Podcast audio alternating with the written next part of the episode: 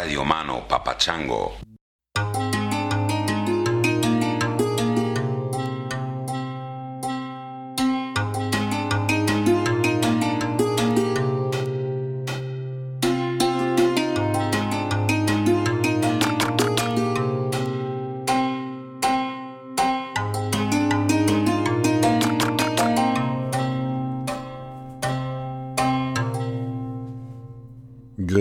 Good night, brothers and sisters. Nice to be with you. This is Chris, and you're listening to Tangentially Speaking yet again.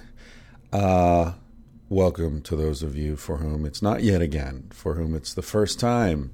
Welcome. Hope you'll stick around, join the party. Uh, this is part of the continuing series of conversations with veterans of um, United States foreign policy snafus. Jon Deal is the guest this week, who's a lovely young guy uh, that is working on a, a, farm here in Portland. So I did this one in person. It was really nice to be able to sit down on a picnic table out by the garden and chat with him about his experiences. Um, I really enjoyed this conversation. Uh, listening to it again yesterday when I was putting this uh, this episode together. I was reminded of uh, just how uh, authentic and smart and kind and open hearted this guy is. And, uh, you know, it's really, it's always an honor when someone opens up to you. You know, they don't know you. Uh, uh, you know, we, we, get into this thing again about how people sort of know me because they listen to the podcast, whatever. But it's the first time he sat down with me, first time we've met each other. And, um, you know, it's always it's always beautiful and uh, touching when someone is so trusting and open, not only with me but with you. Right? He knows you're listening to this. He knows there are lots of you out there that that he's never met that he might run into. Um, so there's a lot of uh, a lot of trust going on, especially when you're talking about difficult things. Um, Jon talks about some difficult experiences he's had, and uh, and the process of, of trying to overcome and recover and integrate these pro- these experiences into life which is why I wanted to do this series anyway right? Because a lot of these people who have um, been in the military they come home and they just feel isolated and alone. Nobody understands what they went through.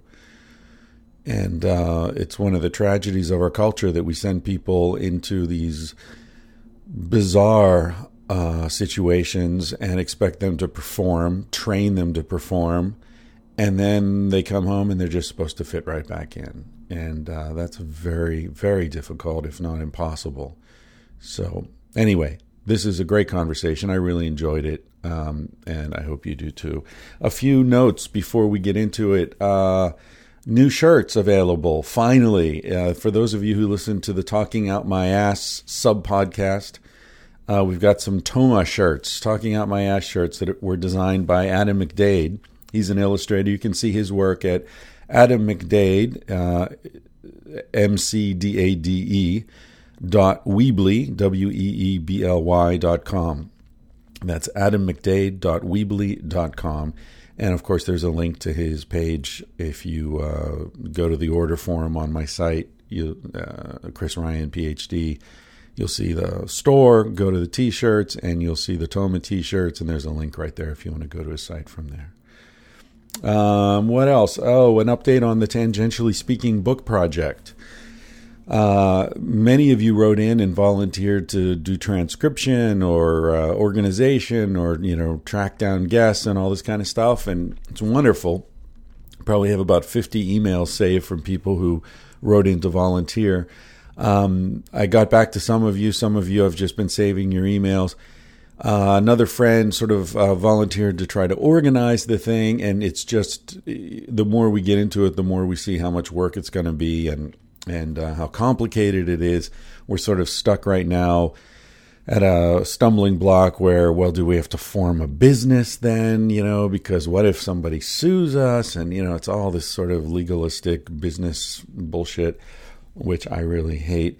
Um, but the good news is that I've been talking to um, a group of people who work in a small creative agency that does different things. They do a little publishing, they do a little web design, they do some um, sort of project management for various uh, companies. Uh, really cool people, and uh, so we're talking about maybe having them take over the book.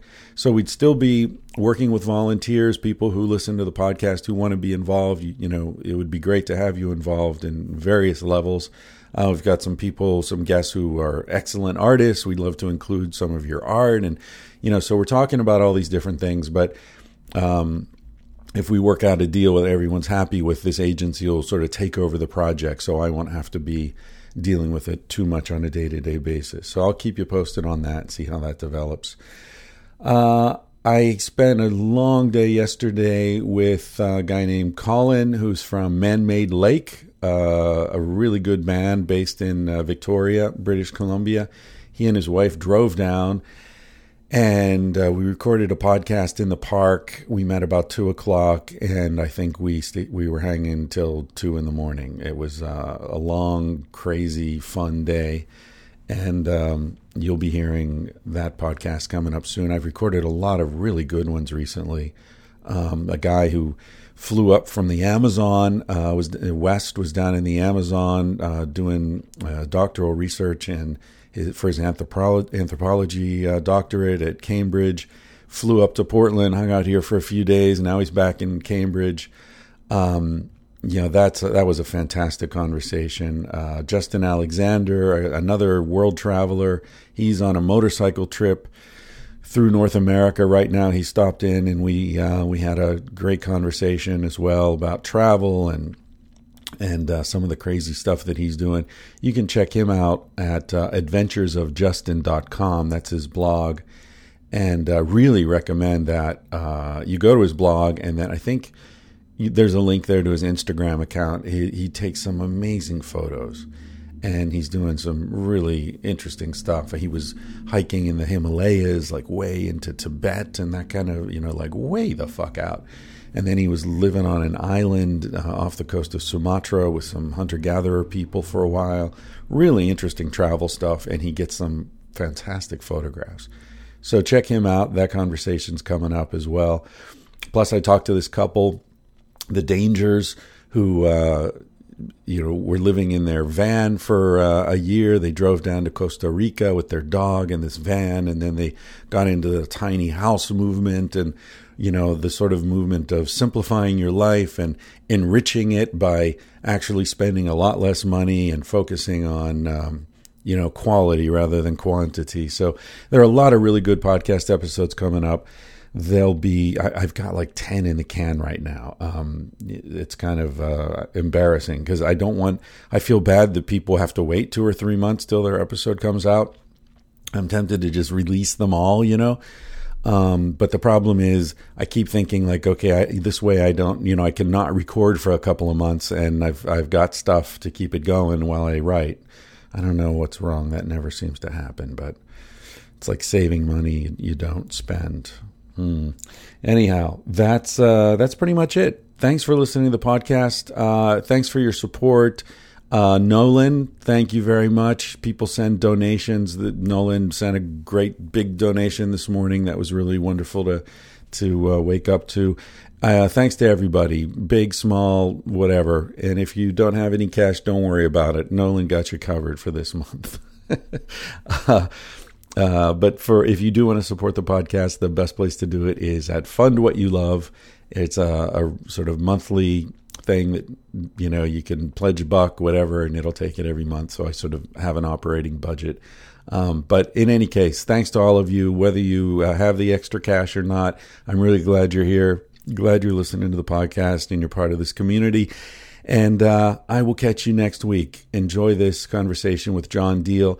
Before we go into it, I'm going to play one of uh, my favorite songs by one of our listeners, friend of the podcast, Ed Dupas. The song is called Flag, and uh, I think it's very appropriate to this conversation. Hope you have a good week. Catch you next time.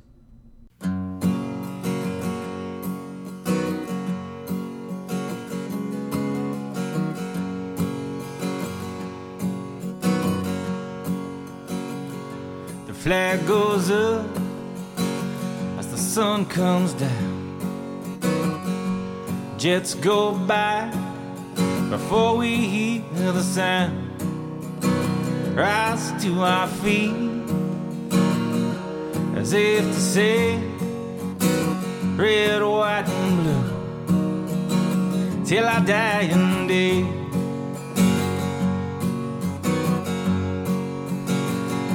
The flag waves high when the tax man comes. He says you gotta pay just to be someone. Yeah, it'll cost you plenty if you wanna stay red, white, and blue till you die in day.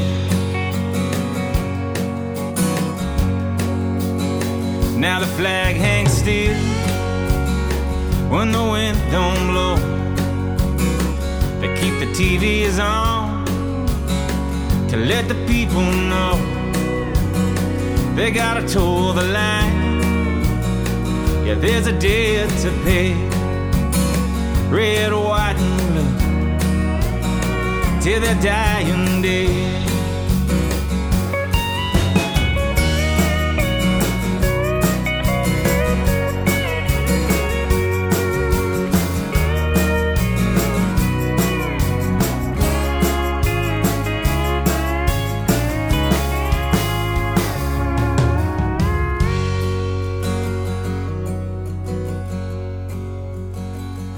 The flag comes down and they fold it nice and hand it to somebody's wife and nothing to do, nothing to say.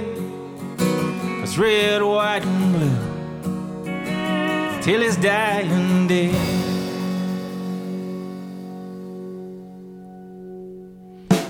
Flag goes up as the sun comes down. And jets go by before we hear the sound. Rise to our feet as if to say, red, white, and blue till I die in day. Red, white, and blue till I die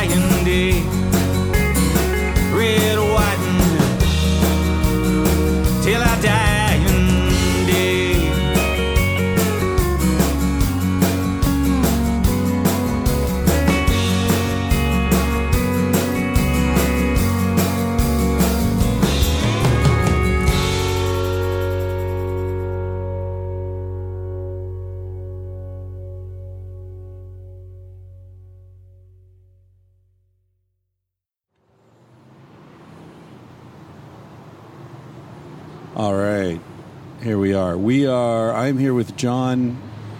I remember it's Jon Jacob, but what's your last name? Uh, deal. Deal. Jon, yeah. Jon Deal.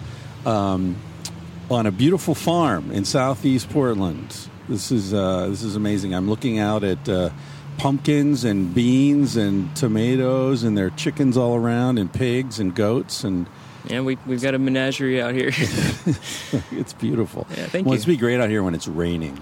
um, well, yeah, it rains a lot. You know that, so Yeah. we we do what we can. It's not it's not bad. No, I mean I'm serious. I would Yeah. love to be out here when it's raining. I love Just- hearing the sound of the rain on Yeah. the tin roof over the feed room back Yeah, there. It's just- Exactly, and yeah, these big trees and Mhm. waving in the wind and stuff. It's, Yep. it's beautiful out here.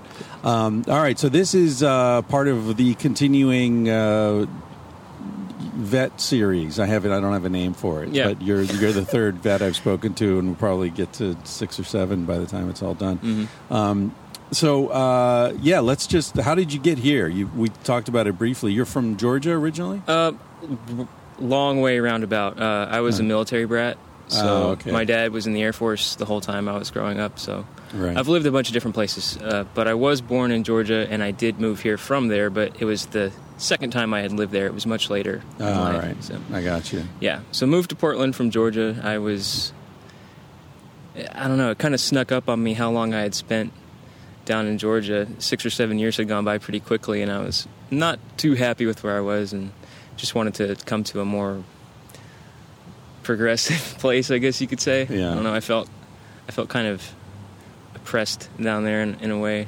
What part of Georgia were you? Uh, Northeast Georgia. I was living in Athens in for a while. Oh, I know Athens is Yeah. like the Austin of Georgia. yeah, right? exactly, Yeah. exactly. Yeah, I was there for a couple of years, and that was cool. And then I moved to a town about 20 miles west of Athens called Jefferson, Hmm. and uh, different, different climate. I don't know. I, I mean, I am uh, pretty far left leaning there, I guess you could say. Here, I feel like I'm more to the conservative side of. So you're a Portland redneck, a Georgia hippie. Yeah, exactly. I'm stuck somewhere in between. No matter where I go, I'm Yeah. doing it wrong. So you're, you're doomed. See, we're Yeah. all doomed. I know what you mean, man. Yeah.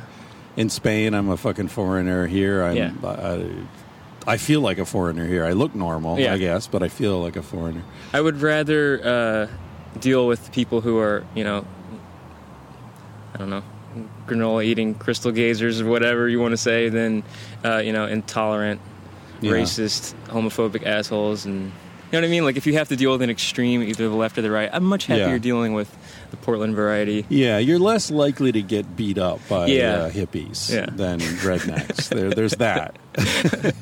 Yes. Yeah, uh, yeah, definitely. Did you, when you were a kid, were you uh, always stateside or did you international? Oh, No, I was always stateside, but we didn't stay anywhere for more than a few years usually. So That's rough. I, I Mhm. sort of had a similar upbringing. My dad wasn't in the military, but just because of circumstances, Mhm. we ended up moving uh, quite frequently. I went to three different high schools, and at some point, we calculated that that we'd lived in that I had lived in twenty different houses by the time I got out of high school. man, yeah, it was. I wasn't that bad. It wasn't Well, that but some of them were in the same town, Right. so Oh, it wasn't as bad as it sounded. Yeah. like he was just making more money, get a promotion, get a Mhm. bigger house, move to a better neighborhood, and then Yeah. oh, now you're going to the central headquarters. we got to go to Pittsburgh, and then shuffling- shuffling New pieces. York, and yeah, and Yeah. then you get fired, and then we have to go here, and then lost that, and you know it's like tumultuous. Yeah. So the the end result was always being the new kid in Mhm. school, which I guess was your case as well. D- yeah, I mean, you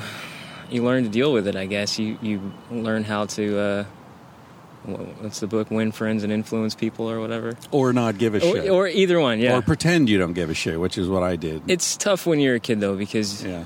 you really. I think you. F- you feel that kind of outsider feeling very strongly. Yeah community is is your your lifeblood Mm-hmm. you know and i read somewhere there's some study i read recently that um, being excluded from a group of friends is psychologically one of the most traumatic experiences not Mhm. just for kids for adults for anybody Yeah, it's painful. yeah because it's it's like and i think it goes back to the the hunter gatherer thing where like you know if you fuck up so bad Yeah. the worst thing that they'll do. uh, Some tribes they'll just kill you, uh, and you won't even see it coming. But the ones that won't kill you, what they'll do is ban you from the group. Mhm. So that like you're you got nothing, man. Right, and I mean, in some cases, or oftentimes, I would guess those would be your kin too, or at least Yeah. people you're partially related Sure, to. So it's not just them, you're getting yeah. kicked out of your community, but your own family is like, get the fuck out. You know? Yeah. So, yeah, Yeah. Rough. It's Yeah. rough out there for a pimp. it is. Um, so you so you grew up or moving around a lot, Mhm. and so do you have siblings? Yeah, I do. I have a, a younger sister who's three years younger than I am. Oh. I'm 33, so she's she's 30. I have a half sister from my mother's second marriage who's 13, Uh-huh. and my uh, dad and his wife um, adopted a girl from China, and she's I think she's like 11 now. Yeah. So your but your younger sister moved with you, so you had Yeah, had that. that was yeah. the that was like the one stable element that we had was usually the the family unit. It was my dad, my Yeah. mom, my sister, and me, and we were, you know, yeah. our own little four person tribe. Yeah, that's that's same thing with me. My sister's four years younger, hmm and I think she she um, adapted in a different way than I did. I Yeah. Did my that happen with you? yeah, my sister was she was much more of a chameleon. I mean, we would move from north to south. Exactly she would have the same. accent change. Fuck, man, that's exactly what I was just Yeah. gonna say. My sister adopted the local accent immediately. and I was I would always get pissed because I would be like, why, why are you? Well, first of all, I, I felt it has to be fake, you know. So Yeah. she's got to be just doing it to be accepted. And secondly, I was kind of jealous. I think like, how can you just change yourself? How can you flip around that way that quickly? And I'm here struggling, you know. So it was.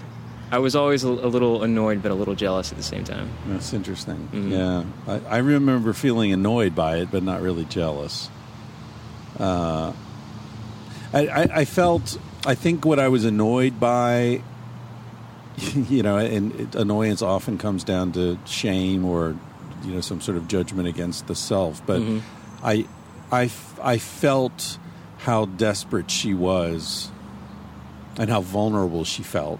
And as her older brother, I felt like I was failing Mm. to protect her. And I was, unfortunately, I was just self aware enough to sense that, but not self aware enough to do anything Right. about it, Yeah. you know? Yeah. Which is a just terrible place to be in the middle of that. You know, crossing the river, you don't get to the other side. Yeah. you just stand there getting wet. Um, yeah. Yeah, my sister doesn't listen to this podcast, so I don't, I don't Mine doesn't either. So there you go. I, f- I still feel bad about it though. Yeah. She was, you know, I should have I should have been more protective and taking care of her, but instead I just was like, God damn, you're Yeah. irritating. you my know? my sister really we well there's that period of time when you're both kind of in your early teens or she's like a tween and I'm in my early or mid teens or whatever and you're competing for the same resources like everyone wants to be on the same phone and watch the same TV and be on the same computer at the same time and we butted heads or I would want to play the drums while she was with a friend and uh, you know whatever I would It's do it just to a piss pain her in off the ass to live in the same yeah, house. It, it was, Yeah. but uh, once we, uh, once my parents got divorced, uh, I was 16 and she was like 13, and uh, I don't know. After that, after spending that time apart and then not being in conflict in our teenage years, coming together as adults, we had a much stronger relationship, Yeah. and I think it was ultimately a good thing.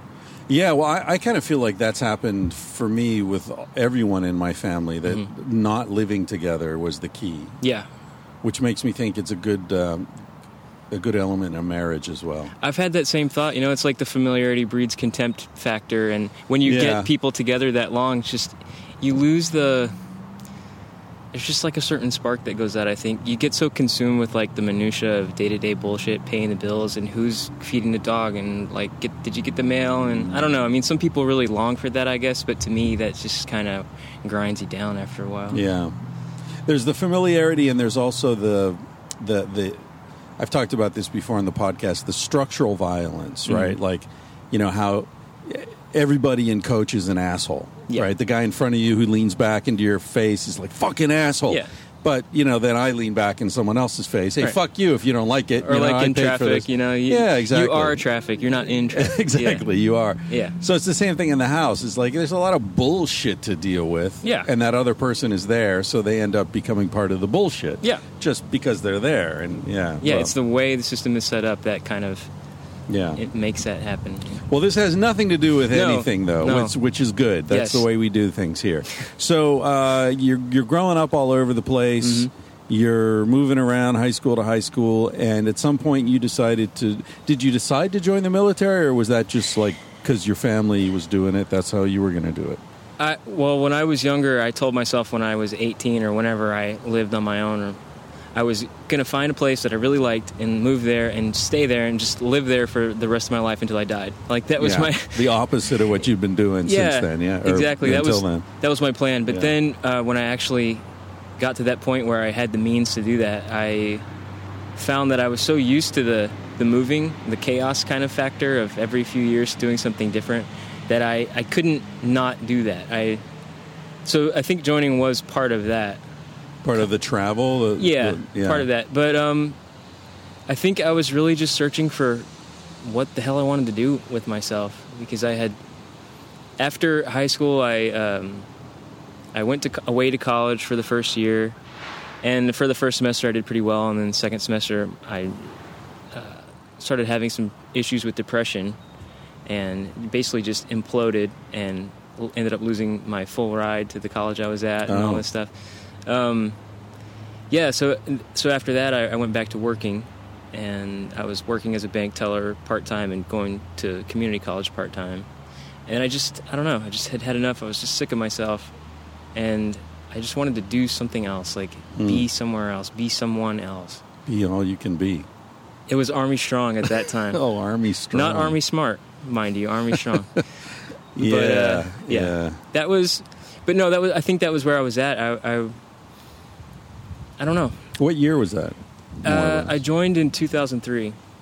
Okay, so it was after the whole 9/11 thing. Did Yeah. that affect your thinking at all? I think it did. Um, I think it was almost like a good excuse in some ways because I, I feel like I needed some type of um, transitional event or phase or life ritual or something to kind of cross that threshold between feeling like a kid and feeling like a man. That's an interesting. That's that's very interesting. I, I've been thinking a lot about that. How in Western societies we lack those rituals Mhm. to to mark uh, different phases of life.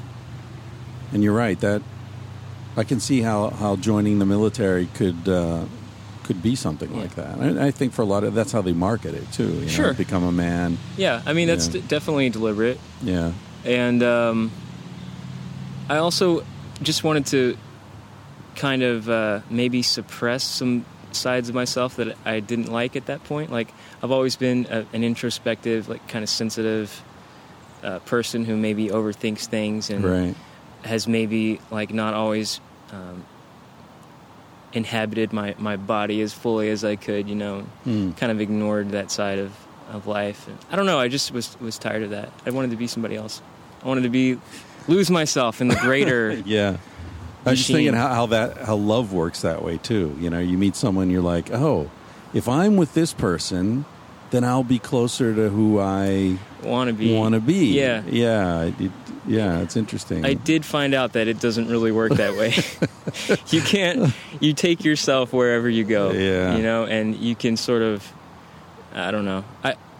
I feel like uh, you don't. You don't leave the military with anything you didn't come in with. It just maybe rearranges some stuff. Really? or like brings some things to the surface, or you know, right. depresses some things to the depths or whatever. But I, I feel like the character you have when you come in is that's what you're working with. They don't break you down and put you back together again. They they do, but it's you can't like turn a total asshole into Hmm. you know Audie Murphy. It doesn't work that way. What's that like? So you were in the army, right? Yeah. hmm Yes. Infantry. Infantry. Yeah, I was a. So infantry in the army, and, and forgive me, I I, I know. like, I don't know cool. the difference between a sergeant Nope. and a Yeah. major. You No, know, I know. Like, Don't worry about I it. would be a complete fuck up in that environment. Yeah. Um, but like the infantry is sort of like your typical grunt, right? Th- Exactly. those are the guys who go and do what they're not flashy elites, No. right? They're just guys who shoot things and blow things up. you know? Right, and get shot and blown up. Yes. Yeah. It goes both ways. Yeah. So, uh, so why the army? Your dad was in the Air Force. Did you think about other branches? Uh, not really. Well, I mean, I didn't want to do the Marines. I they're I have a lot of respect for the Marine Corps, and, and they're good at what they do, and they do a lot with a little. You know, they don't get the funding that some of the other branches get. Um, but they're tough motherfuckers, man. Yeah, well, they've got a lot of glamour too, They- don't they? I mean, They yeah, they do, and and part of their um, of their success is because they have this brand, this Marine Corps image that they sell. You know, the guy in the commercial with the sword, and he's Right. like killing giants or whatever the hell they're doing, climbing things. the few, the proud. Yeah, Yeah, I mean that's part of um, being a, like joining the Marines. Is that's what you get? You get to be a Marine. You get to be a part of that. Right. But I wasn't so much into that. Um, and my grandfather, also my dad's dad, had been um, an infantryman in the army, and so I felt like I don't know. I, I wanted to honor him too by doing World that. War II. Or, Yeah. Oh, really? Yeah, he um he died like the year before I enlisted, but yeah, it, it was all kind of tied together. And what did your dad think about you enlisting? Well, it's not like he could tell me not to, you know, after all he, he had enlisted, but uh, he would have preferred a different branch or a different different job at least. Hmm. He was scared, you know. Yeah. Yeah. What parent wouldn't be? Yeah. Especially 2003. You got two two wars going on at that point. It was Yeah. it was bad times for sure. It was uh yeah, I mean the Iraq thing kicked off in 02. Mm. I don't remember exactly what month it was, but it had been going on for a while by the time I had joined. So, what was boot camp like? Boot camp was 14 weeks at Fort Benning, Georgia in the summer. I was there from April 29th to August 16th in 2003. It was hot as fuck. And it Yeah. was like the land time forgot when it comes to insects and spiders and all kinds of nonsense. But it was it was weird. I mean, it's kind of like you see in the movies, but not really. What's the not really part? It's just I don't know, like cuz you know it's a mind game and you. Right. I, I was I was kind of older than a lot of the other guys who had joined too. Oh, really? Yeah, so I was not like the old man in my training unit, but See, it's crazy, dude. You look to me like you could be in high school. yeah, I, I, get I, guess. I, get that a lot. do you? Yeah. Okay. Because I was thinking maybe I'm so old that No. everybody looks young. No, But yeah, you look so. I mean, because I read you in your email, you told me a little bit about some of the stuff that you'd been involved in, and Mm-hmm. you know, I was expecting to come out here and find some grizzled dude with tattoos I, and was, a I heard your mustache. shout out on the uh, on the podcast, and you're like, "Yeah, this guy was a former Marine, Fallujah," and I was like, Did I "Oh, say that?" Shit, they're gonna think I'm like, you weren't a marine. No. Did I, it was? Did I mention something about Fallujah? yeah, Well, I think I Oh. had mentioned that where I was posted was close to it. So. Oh, okay. yeah. Right, right. Yeah, so I was I was expecting to see some, you know, like, Right. like guy with shaking hands and you know, like I got to be careful not to get killed out here. No, you're this sweet looking young guy. Um, so okay, uh, what the hell were we talking about? Boot Basic camp. training, yeah. So did did you get into your body though? I mean, uh, I did. I had no choice. I mean, Yeah. before, um, even before I left, I knew that I was going to be hurt and pup if I didn't try and at least do something. I mean, I was a fucking bank teller, you know. I wore a tie to work every day. Yeah. I needed to start doing some stuff that was going to train me up a little bit. So, So- well, so I knew that the army fitness test was going to be, you know, a two mile run, push ups, sit ups. So that's the stuff that I started working on. right. And I, you know, on my own time, I was just you. Well, it reminds me because you asked me about the decision, and to me, it's it felt like one of those things where you you make the decision beforehand, and you know you've already made it somewhere in the back of your mind, but you you haven't yet convinced yourself that that's what you're actually going to do. You know, so that I felt like there was a phase where I had kind of secretly to myself committed to already enlisting, but I I still had to almost sort of like work up the nerve to to, to do it for Mm. real. And so the training up process was definitely part of that for me, like just working out on my own time, trying to get ready for, Right. for boot camp. But yeah, it puts you in your body. They kick your ass there. Do you do they do that shit where there's like some red faced guy screaming in your face about how you're a little piece of shit and Yeah. your mama, and, you know, whatever? Yeah. They hated us, which I, I don't blame them because now thinking back on it, it's like, well, it's a, while it's an honor in some ways to, to be selected to become a, a, a drill sergeant, those guys don't necessarily volunteer for that. They get selected by the Oh, really? by the Department of the Army to do Uh. that. And it, so that's kind of cool. I mean, someone saying you're a good enough soldier that we want you to make more soldiers, you know. Right. But at the same time, the war was on, and those guys didn't want to be there, like babysitting us and like, t- you know, teaching us this is the bang bang end of the shooty stick. Right. You know, they wanted to be They'd doing their be- job. They were, in Iraq, you yeah, think? they were infantrymen. They wanted to be where the fight was. I guarantee. So Really? yeah, so I don't think they were too happy being stuck stateside playing with the, the Joes. Hmm. So is is the psychological thing the way it seems in the movies where they're trying to like reduce you to a sniveling, you know? It's not as extreme as it is in, in like Marine boot camp, I guess, Uh. from what I understand. Right. Um, but yeah, there's they're they're taking these people from all different walks of life, and they have to find some way to kind of standardize you Right. and make you into these interchangeable parts, so that when they throw you into a situation, you're going to react in a predictable, effective manner Mm, every time in concert with the other people that you're working with. right. So it takes a certain amount of you know It's a good way of looking at it. reconfiguring to right, to and get you to sanding off the edges, Mhm. right? So you will all fit in these same s- slots. yeah. Yeah, and it can be very effective. They they they've had a long time to do it. yeah. They know what they're doing. So yeah, there's definitely a mental component, so how long was that? You said fifteen weeks. 14. Fourteen weeks. which is among the shorter of the army training cycles. Yeah. Actually, And what do you learn there? You're learning basic weapon stuff. You're doing a lot Yeah. of running and push-ups and climbing walls and shit. yeah, the first nine weeks are pretty much like the first nine weeks at any place where they do basic training. Right. But uh, infantry does what they call OSUT, which stands for One Station Unit Training, which means you, you don't do your basic training at one place and then go somewhere else for your specialized training. Fort Benning is the school of infantry, so Hmm. you stay there the whole time. Right.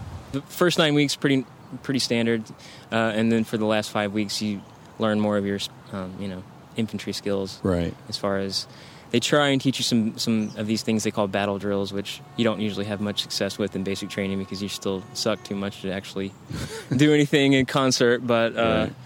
yeah, um, yeah, m- uh, more advanced marksmanship, um, shooting at moving targets, uh, working with uh, rocket launchers and stuff like that. The AT-4 was the anti-tank weapon that they trained us on, and Claymore mines. Who the fuck do- has tanks except us?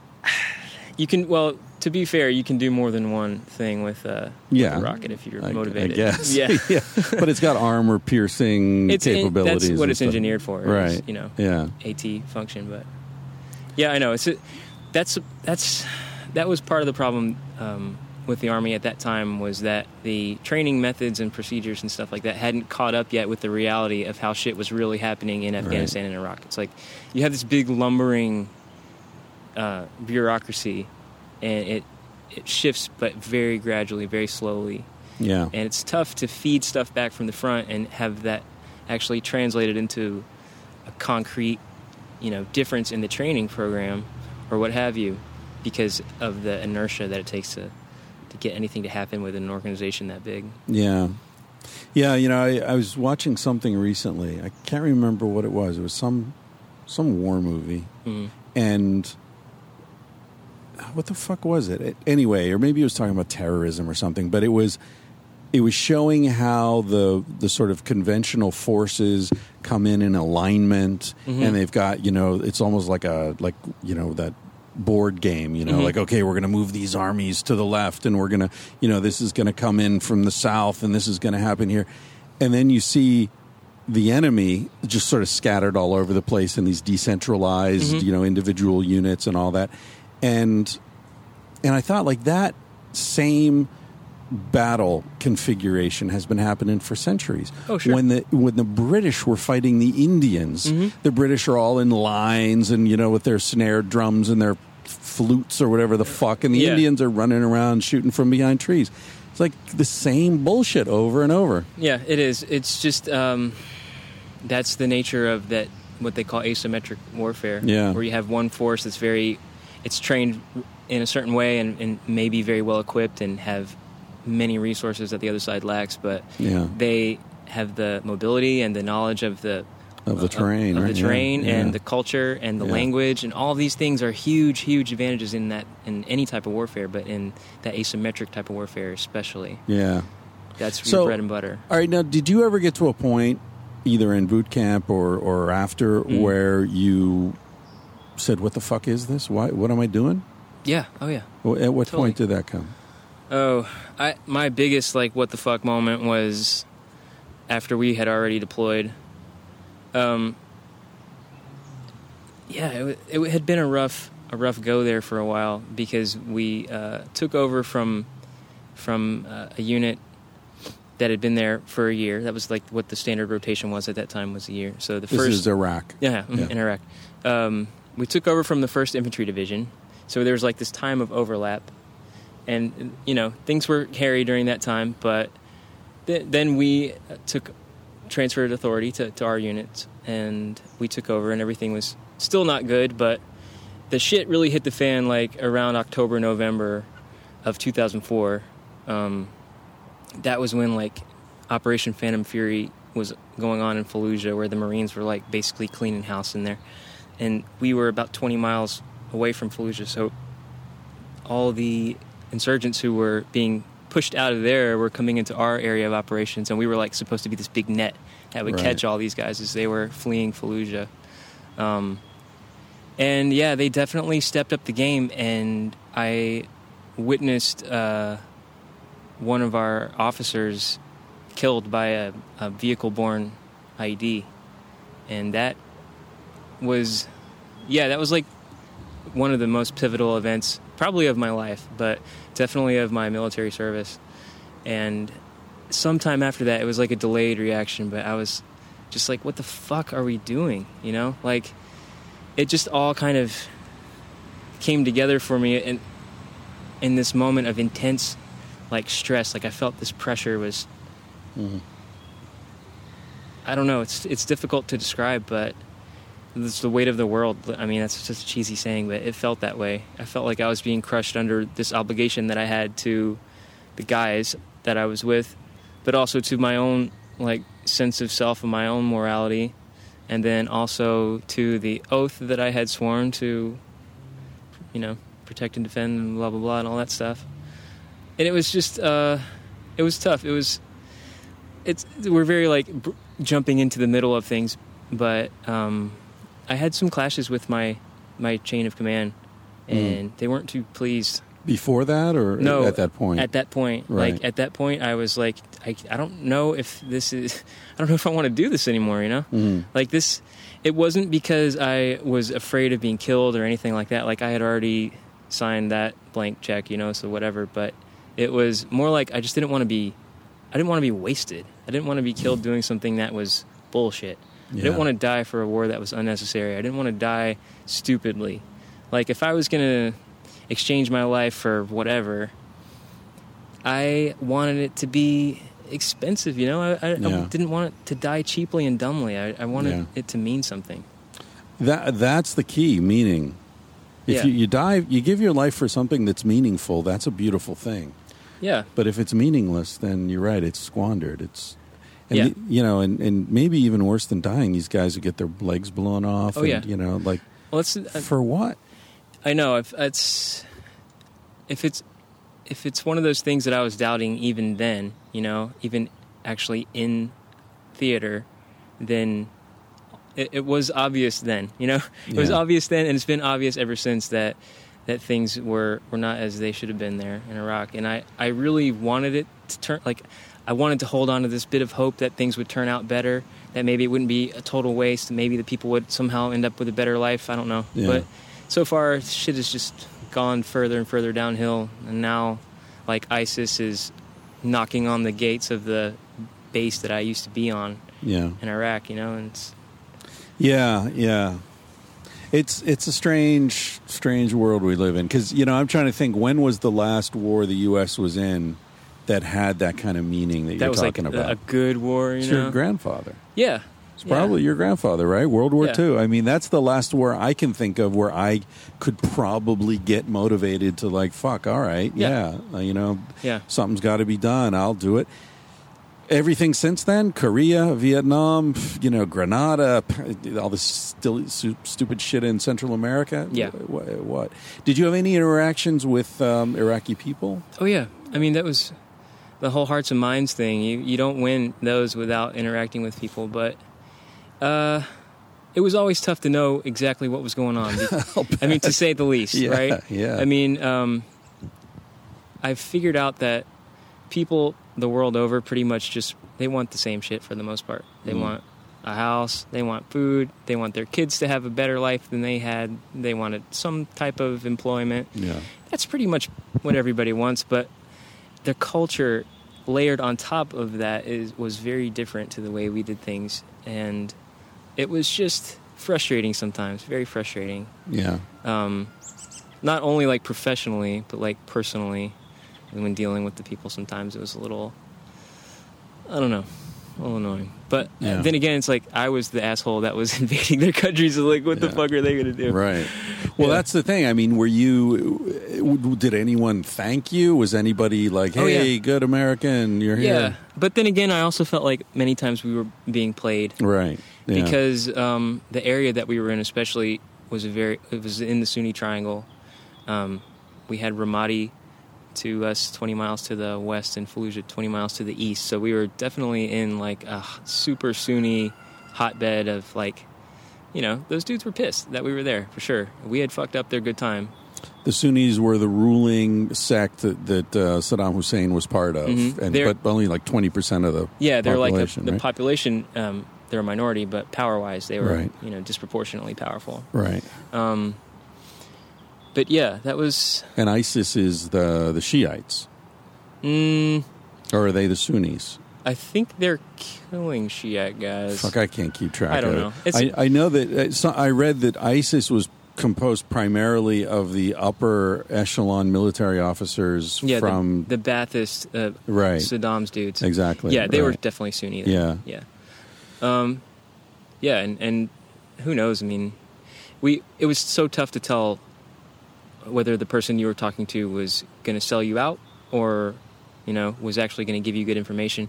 And the trouble was too that they they couldn't even be seen associating with us or they could be killed or their families could be killed or, or what have you. So there were definitely reprisals and um, we had to take care to not get our contacts killed and the the people we would meet with there was usually some type of distraction some sort of trickery or whatever we would try and do to uh, you know any informants that were going to help us out to try and protect them as, as best we could but you can only do what you can do Yeah. there were not a lot of us all things considered and a lot of territory to cover and you just couldn't be everywhere at one time You guys generally on roads, uh, we were on the roads a lot right? And the desert's helicopter land. Nobody's driving over the desert. Uh, you do if you need to, but there's really not much out there. So Hmm. We did have to go out there like once or twice and recover crashed UAVs and stuff. But Mm. that was an oddity. That wasn't any part of the normal- UAVs are drones, Oh yeah, the, the the unmanned aerial vehicles. right? Yeah, they were still pretty shitty at that point. It was like this little thing, a little weed whacker flying in the sky. But uh, Yeah. yeah, nothing like they eventually became. So what's it like if if you want to quit? I mean, if you have this sort of crisis of conscience, Yeah. And you're what what's the term in theater? Know, Yeah. uh, can you quit since it's a volunteer army, or You- are you in and you're that's it? it was tough. Well, you, you can you can you can always quit. I guess it's just are you prepared to deal with the consequences of what that means? So the consequences are what dis, dishonorable discharge. Potentially, Yeah. I mean, I think if someone had had uh, examined me and seen the state of mind that I was in at that point, they probably wouldn't have thrown the book at me. But who knows? I mean, maybe they. I did hear that the battalion commander wanted to make an example of me, but I don't really. that's that's a problem. yeah. yeah. Um, it's true because if if you get off easy, right. half the battalion's going to want out, right? Yeah, it was it was definitely a very tough time because like I said before, I was very torn between like what I felt was right and what I felt my obligation was and also I knew I was going to get fucked if I said no, I've had enough, you know, like I could have ended up in Fort Leavenworth military prison. For disobeying orders. Or Yeah, something? sure. Yeah, I mean, Yeah, they've got to make the used to shoot punishment's got to be you know? horrible. Yeah, Yeah. yeah. Because what you're trying to get. Now, what about these guys in the National Guard? What What, the 'em? fuck is up with that? You join the National Guard thinking you're going to be like you know riding on Yeah. a boat on the off the coast of Florida. Oh, yeah. Next thing you know, you're in fucking Iraq. yeah, that was a huge bait and switch, I think. Holy fuck! Yeah, that sucked. I, I don't know. Those those guys were I mean, at least you sort of knew what you were getting Well, into. yeah, and we were professionals. You know? Yeah. I mean that's the difference. At least the way that's the regular Army guys see themselves versus Right. the National Guard guys. They're weekend guys, yeah, right? Yeah. And not to say that all of them are bad soldiers. I mean, a lot of them are super high speed guys, but generally speaking, we you know lived, breathed, ate, chat, Army 24 7. That was my life. So Yeah. to compare me to like a National Guard guy, I would have felt a little, you know. As an infantryman, you don't have a whole lot other than your pride sometimes. You're the dumb guy getting shot at on the front line. I mean, Right. granted, we're not all dumb, but Right. you know what I mean? People think that about you. Yeah. So sometimes you have to hang on to whatever little scraps of. I noticed when I said the National Guard, you're like, "Yeah, what about him?" Like, Eh. oh, this- No, I mean, that's. It's a shitty gig, man. They Yeah. got fucked, those guys. Yeah. I, and I, I do feel, you know, that on the one hand, it's like you knew it could happen. On the other hand, it's crappy that it that it actually. Well, but it happened. never had before, Right, right? I mean, that was a whole Not uh, like that. Like Bush was like, Yeah. "Oh, you guys are going overseas." Like, what? Yeah. What are you talking about? I mean, if you look at it in a really uh, like horrible, calculating sense, it's a it's a good way to see how your guard guys do in combat, and also it's a it's an experience multiplier for the guys who go and get some time overseas and come back. And I'm not saying that I think that it's a good thing. I'm just saying like I could see how the powers that be would be like, hey, if we get some guard guys in the mix, it's not only going to ease up the burden on the active duty guys, but it's going to spread around some combat experience. It's going to, I don't know. I'm sure there's money involved somewhere somehow. Yeah. Were you politically uh, aware? Somewhat. I mean, were you thinking about Bush and Cheney and Rumsfeld? And, Yeah. Yeah. It was, which it's it's such a dichotomy because I thought those guys were such douchebags, but at the same time, like I had signed up and I knew that Iraq. At that point, I think the whole mystery of the uh, WMDs that never were had already more or less been resolved. Like, okay, there's nothing. So when I joined, I knew that whatever was going on in Iraq was bogus. So you weren't under the impression that uh, Saddam Hussein had been behind 9/11 or anything? No, like fuck that? no. Yeah. I mean, he was an asshole. Okay, Yeah. that's the briefing we got in Kuwait on the way up there. Like, hey, Saddam was an asshole, but he could keep the lights on. Right. You know? Oh, really? Yeah. That's They weren't. Yeah, they the guys that um, briefed us, the intel guys and the officers and stuff who ran those presentations, they didn't necessarily sugarcoat things. They weren't necessarily uh, trying to blow sunshine up everyone's asses. I mean, they they let it be known that you know we kind of rocked the boat here, uh, to say the least. And Saddam was he ruled poorly, I guess you could say, but but powerfully. You know. Yeah, with our power. yeah. We put him in. We armed him. We Yeah. funded him. Yeah. it's convoluted. I mean, it's again, it's very, it's tough to like justify a lot of things. yeah.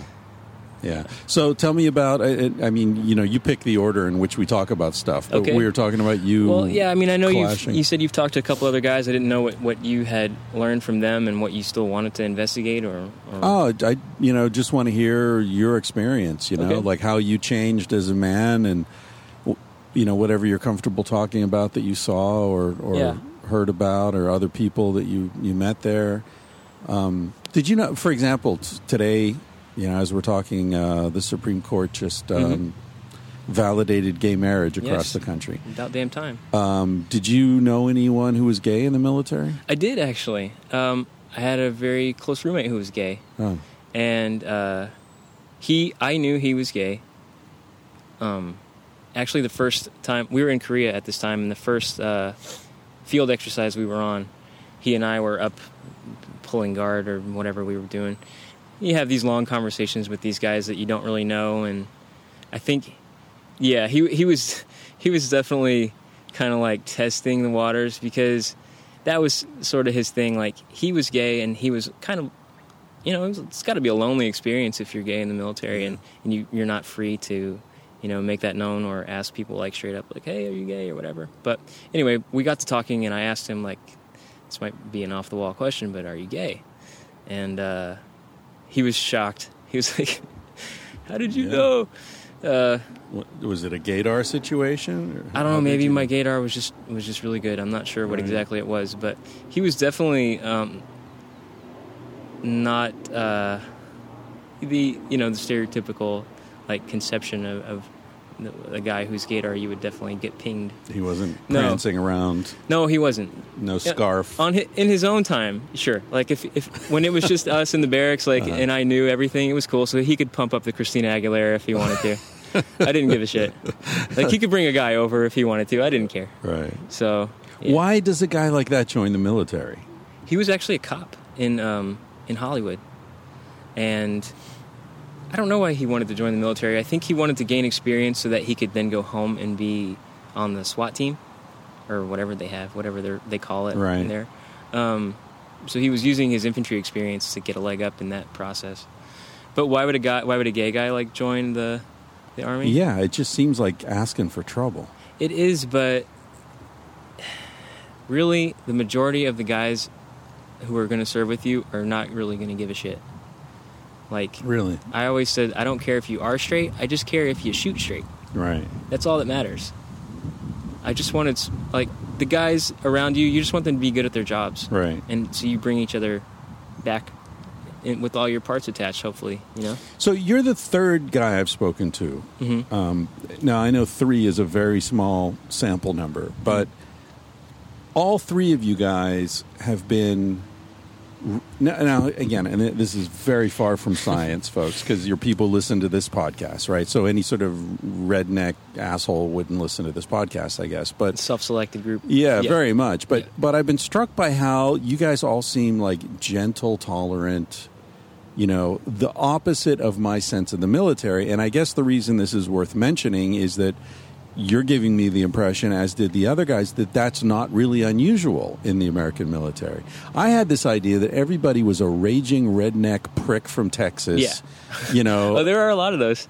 yeah. Yeah. But but you're telling me they're not the dominant type, I think it's just a much more mixed bag than you would probably think. right? I think the guys who stand out are tend to be those guys, just like in, in a lot of organizations. The, the loudest ones, the most Right. douchebag asshole guys who raise a ruckus over whatever, and those are the guys who get noticed. So those are the guys who kind of assume this identity that then gets transferred to the rest of the group, but isn't necessarily accurate or fair. Right.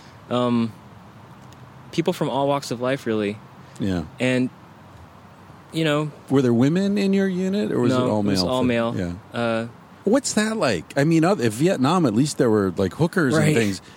In Iraq, you got in Afghanistan. It's like you can't even look at women. No, um, we had like one, like a couple who um, were working with us, like female soldiers were working with us during the elections, like the first Iraqi elections that they had in 2005, uh, to work with the women because you know Right. cultural customs Yeah, dictated that. you yeah, can't. you know the whole deal. Yeah.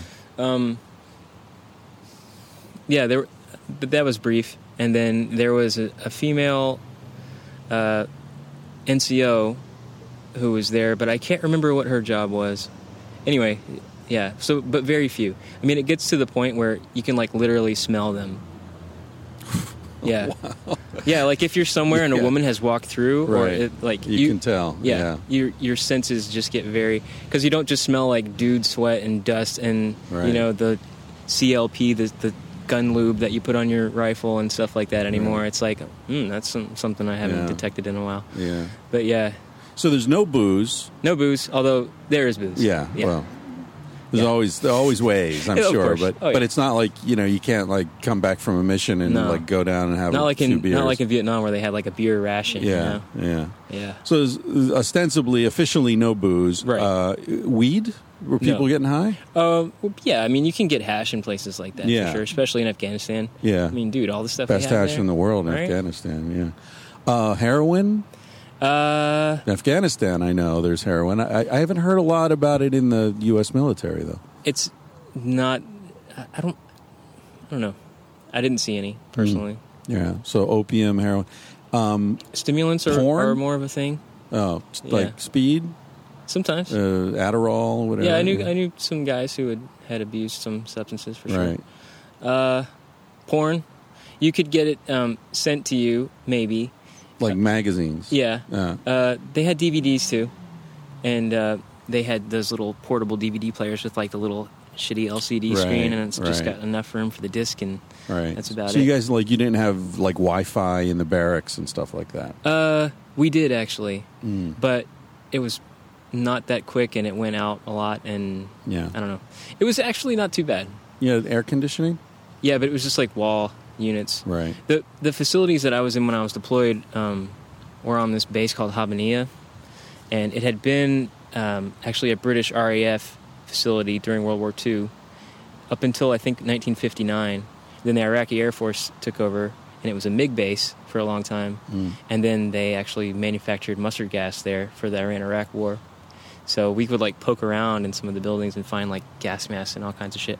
Anyway, um, point is that the facilities were not were not great Yeah. but I wasn't like sleeping in a, a tent in the middle of nowhere. It was a building. It was like reinforced with sandbags over the windows and all that kind of stuff. And all the guys were pretty much in one room, so you would have to like subdivide your little hooch off from everybody else's. And Was uh, was there like art- artillery attacks on where you were staying? yeah, but they were really uh, inaccurate.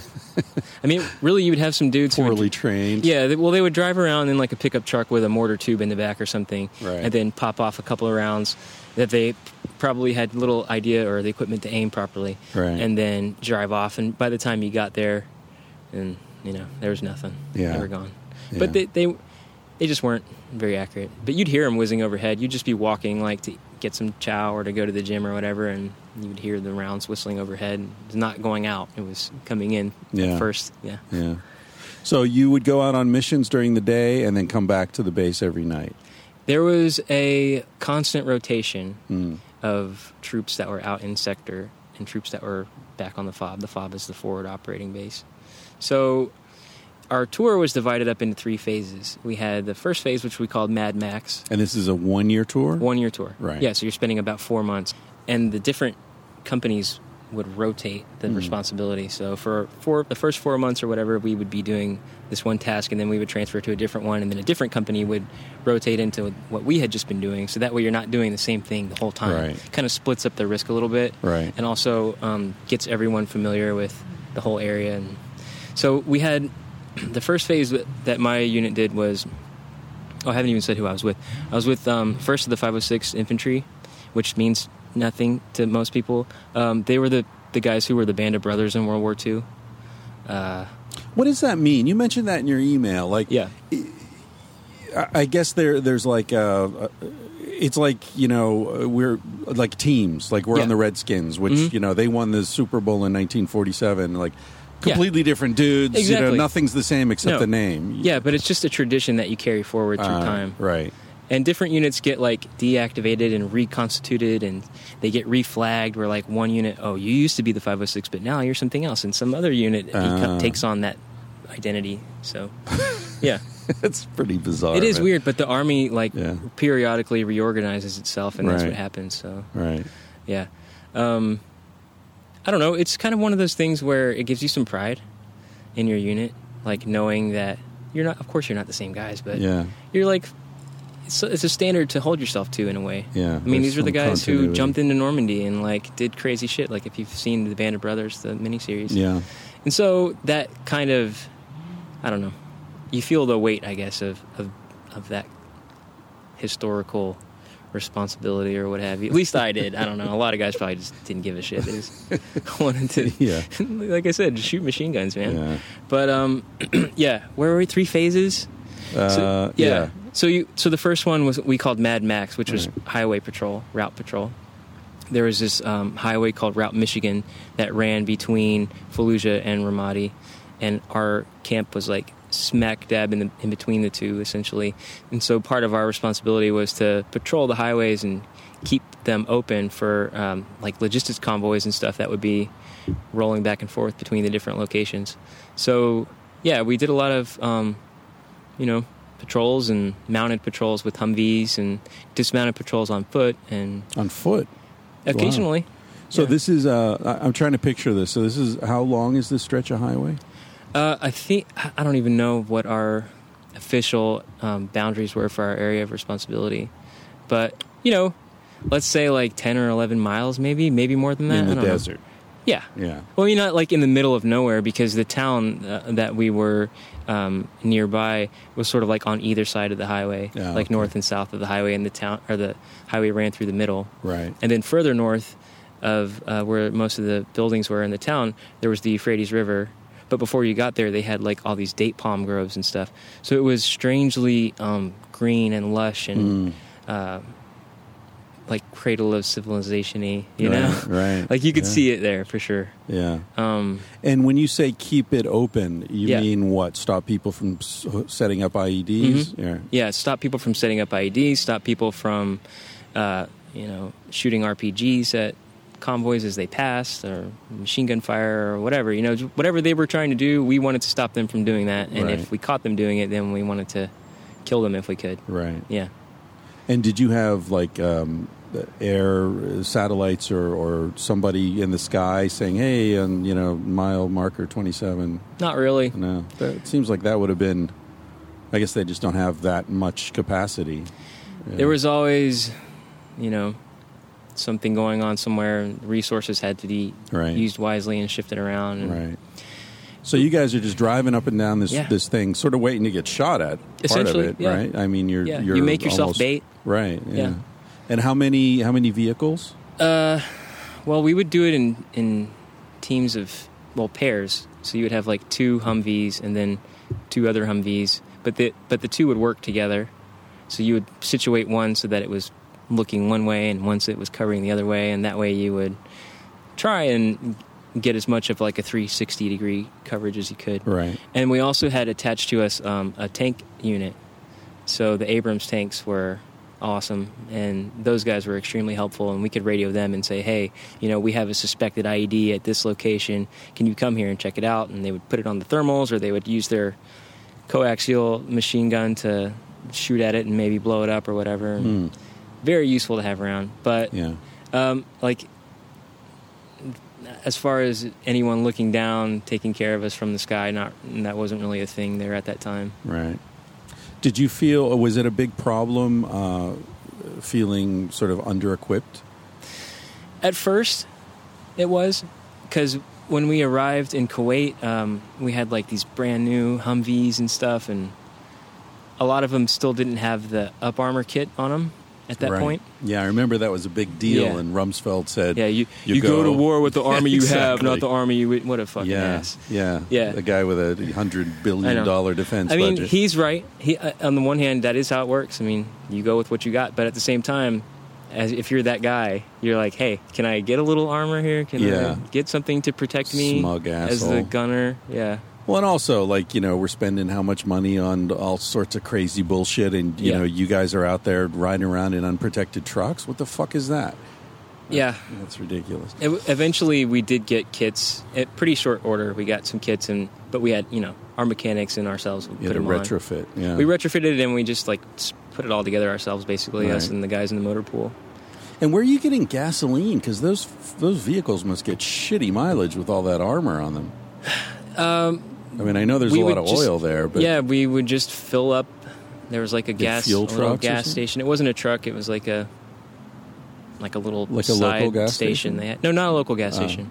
Um, it was one on the fob Oh, that you would just, if you needed gas, you'd say, "Hey, sir, we got like a quarter of a tank. We need to fill up." Okay, so before we would roll out, we would make sure we went over to the fuel Right. point and Right. refueled. And So when you're going out on these runs, Mhm. were you sort of hoping for contact, or were you hoping nothing would happen? you kind of hope for it for a couple of reasons, and one is because there's this low level undercurrent of anxiety that is always present.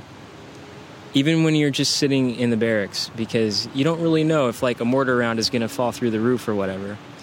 But that's like multiplied by many times when you're actually outside the wire, like rolling around doing shit Yeah. and um, it's just such a helpless feeling in a way to just be waiting for something to kick off that when something actually happens it's almost a relief because that tension is broken and then you're like okay well now i can actually do something now i can be Right. now i can actually react instead of just waiting and just waiting for the blow to land you know Yeah.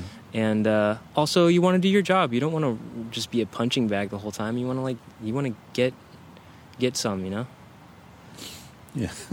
Get some. Yeah. yeah Now, at this point, are you feeling like an invading force? Or are you just feeling like, hey, I'm doing my job and I- we're all good guys? Well, they weren't all good guys. Hmm. Um, there's definitely, like I said, a variety of people, and at that time they were letting in a lot of people who they might not have considered before that. Right. Um, and plus, you just never know how people are going to react to combat. Right. Some guys get afraid. Some guys get sort of detached. Some guys, you know, act out in ways they shouldn't. So it's it's tough. So anyway, no, they weren't all good guys, but um, I definitely felt a lot of sympathy for the Iraqi people, as like weird as that might sound, because they were just. I couldn't imagine what that existence must have been like, you know. And it wasn't even like this was the first thing. This was probably a year plus after the initial invasion. And I mean, then before that, you you think of all the years under Saddam. Yeah. And these people had it, you know, maybe not where we were because they were kind of favored in some ways by the ruling political and religious classes, but it, stuff was had been going wrong there for a really long time. yeah. So I definitely felt like we were adding to that, but I didn't didn't want to. I tried I tried the best I could to conduct myself towards the Iraqi people as respectfully as I could while still killing some of them if I had to. You know what I mean? It's a tough it's a tough line to be a professional but also to be a person who has a heart, you know. Yeah. And it was tough sometimes to to to bring those two different sides together. Are you at peace with your experience? Uh, no, I don't. I wouldn't say so. It's some.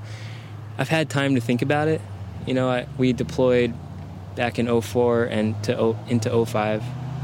So it's been 10 years since that experience, and I've had, you know, I've spoken to some professionals about it, and I've done just a lot of thinking on my own, and I'm still not really sure how I feel about everything. It's I had my reasons for for wanting to, to join and for going there and stuff like that, and for choosing the the job that I chose and all that stuff.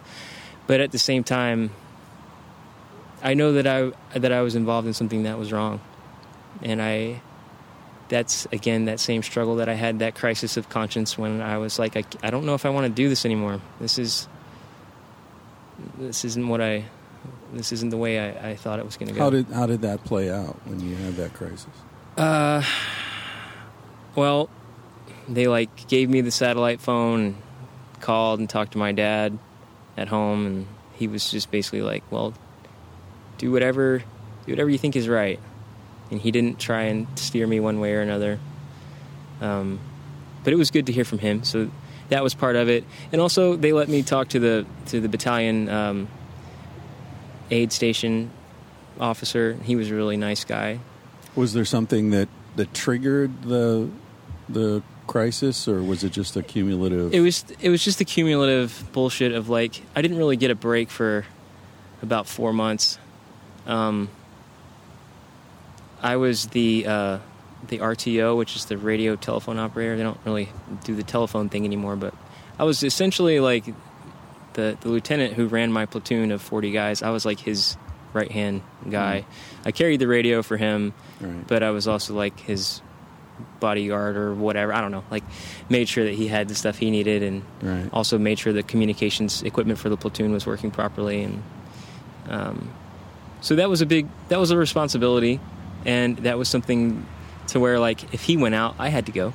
So he went out a lot. I went out a lot. So I was rolling the dice a lot for three or four months there with no break because I wasn't part of a squad that could rotate me out. Uh, The other squads could send one team one day and then another team in a different Right. day, and they had a, a system of rotation where sometimes if, the, if you weren't on the team that was going out, you were just sitting there playing Xbox, you know, why was he going out so much? because he was in charge of the platoon. Yeah. It was just it was his job. He Right. he was a workaholic for sure. I mean, he was a he was a hoss that guy, but um, yeah, but I had to be there too. Right. I didn't mind in That- a, in that's a way. not the guy you saw. No, no, it was his it was his best friend though. No. Yeah, it was our uh, executive officer who's like the n- next guy down from the commander. Hmm. Um, yeah, he was the one who was killed by that that IED.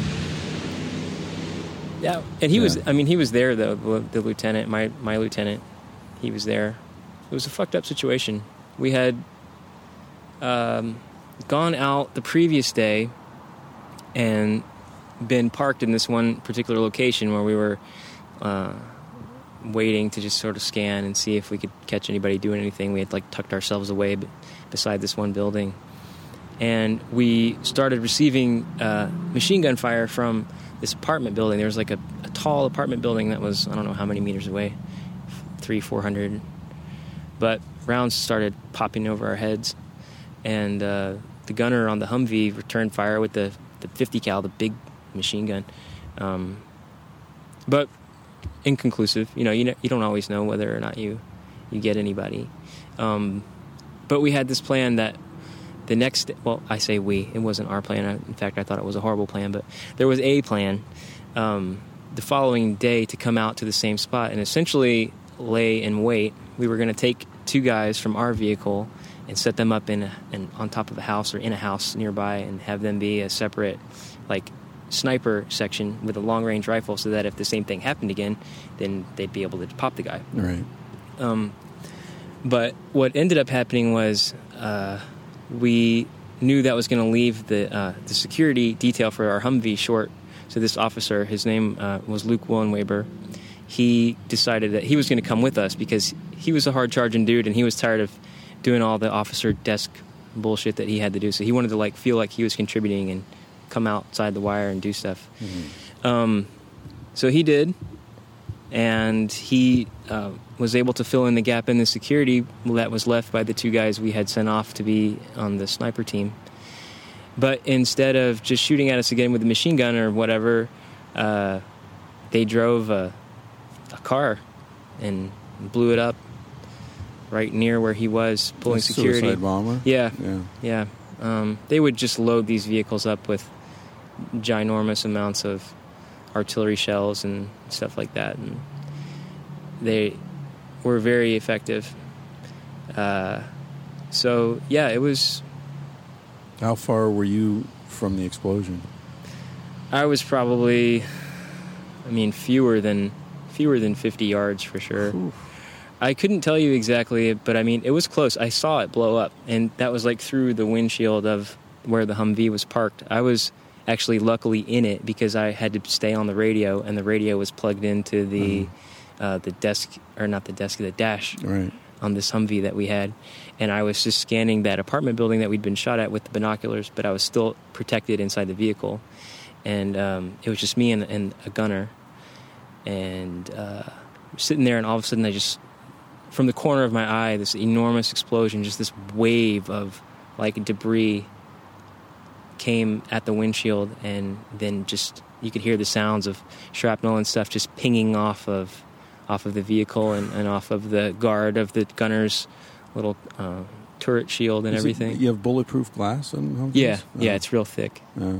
Um, Holy shit. yeah, it was uh, it was something else, man. It was it was an instant transformation of that landscape where we were. Yeah. We had been uh, next to this building, and there was this little metal shack structure next to it. I don't really know what it was, but um, that's where Luke was pulling security from the this entrance to this little metal like outbuilding thing next to this other building, and um, we were parked n- next to that, but further to the side of us was like an open area where they had a chain link fence and like a bunch of water hoses and electrical wires and stuff were strung across it. And then the instant after uh, that VBIED went off, it was like everything had changed. The whole scene. There was like pieces of the vehicle strewn everywhere. The engine block, this massive engine block, had been like catapulted into this empty lot next to our vehicle from where the car had exploded. There were leaks in all the hoses, so there was water spraying everywhere. The lines were down, the electrical lines were down. There were pieces of the driver everywhere.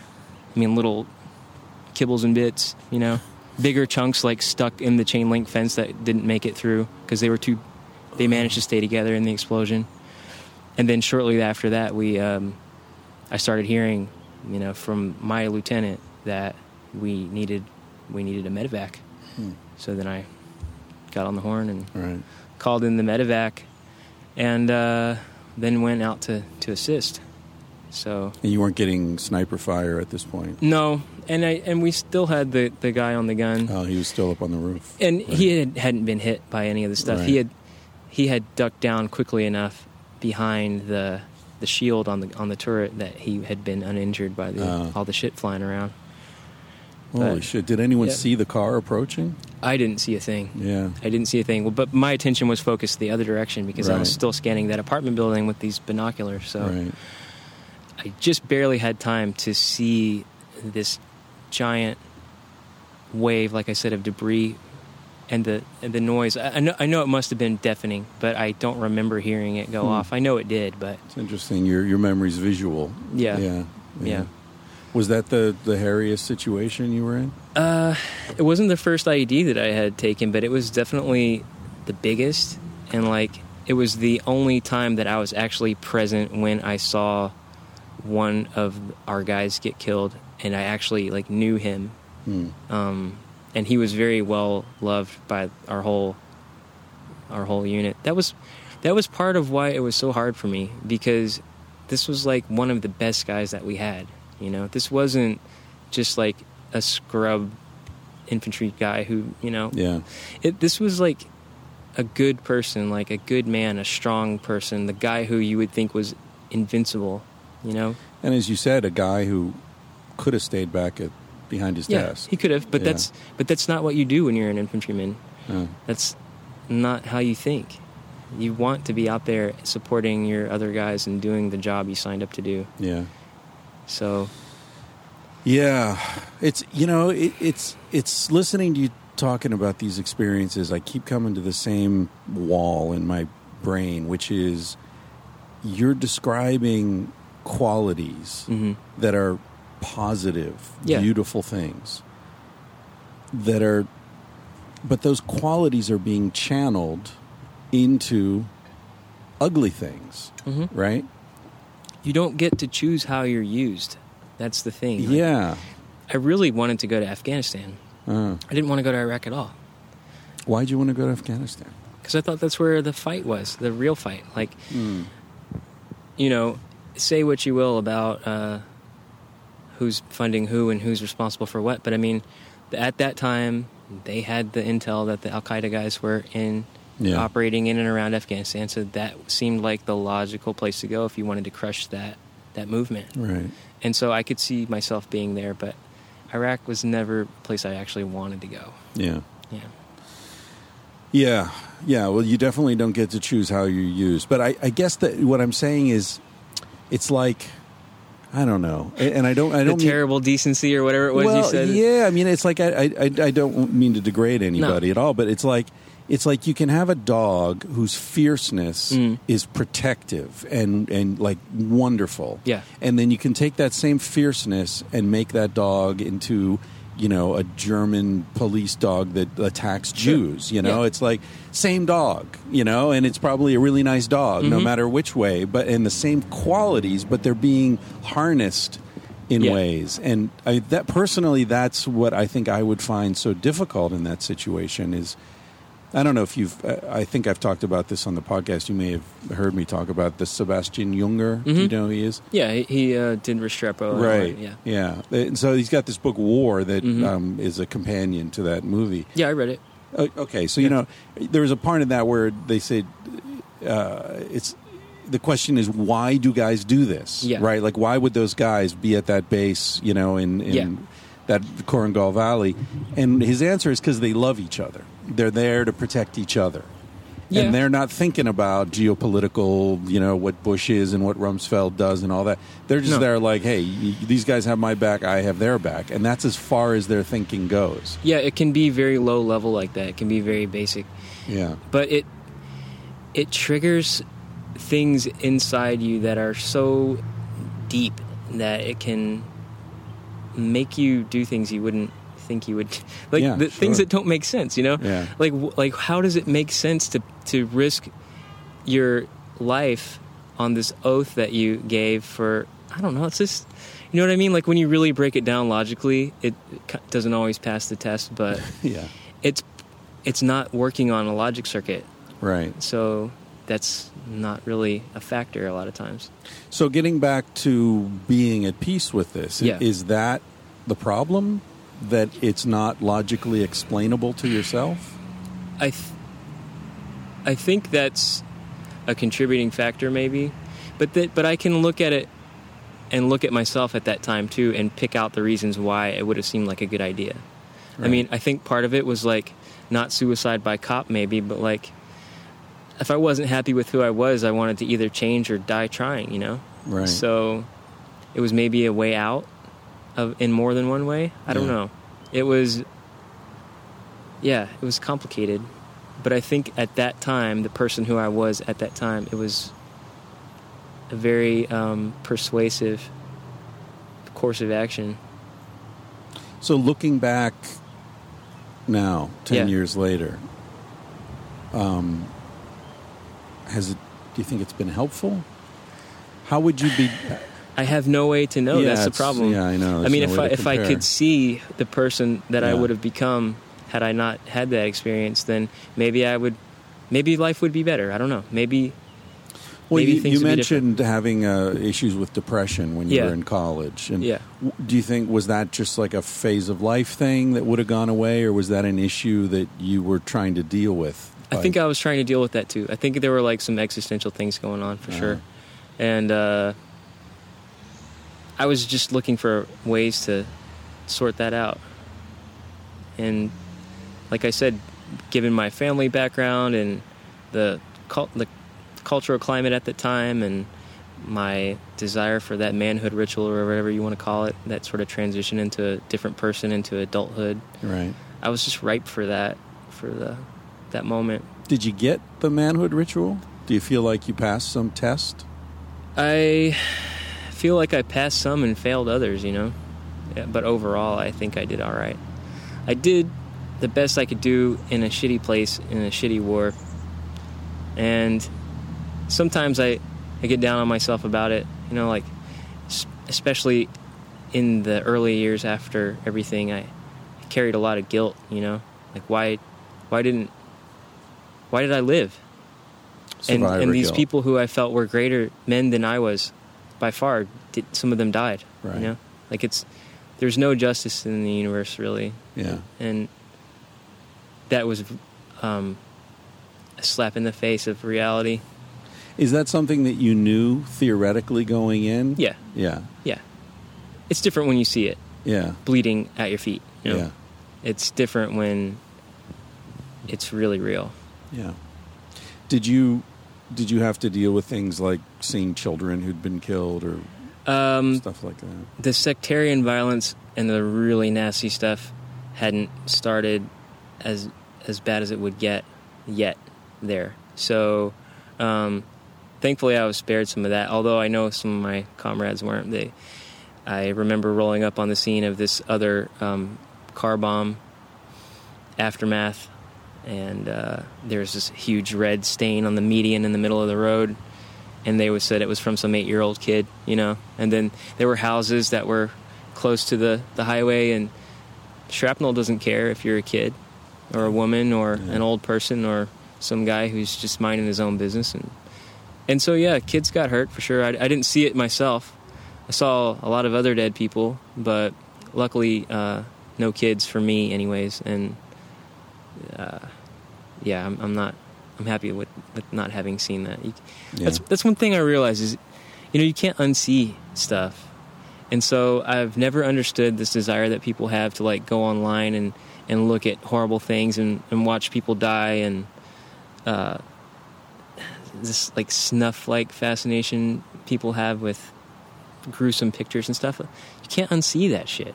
Yeah. You know, like I've seen enough of that stuff in real life. I have no desire to uh, pollute my mind any further. You know what I mean? Yeah. I'm so I'm glad. I'm glad. And I never killed anyone. Just just to get that out there. I And wasn't going to ask. No, you. I know you weren't, but people always want to know. Mm. And it, granted, that was that's why I was there.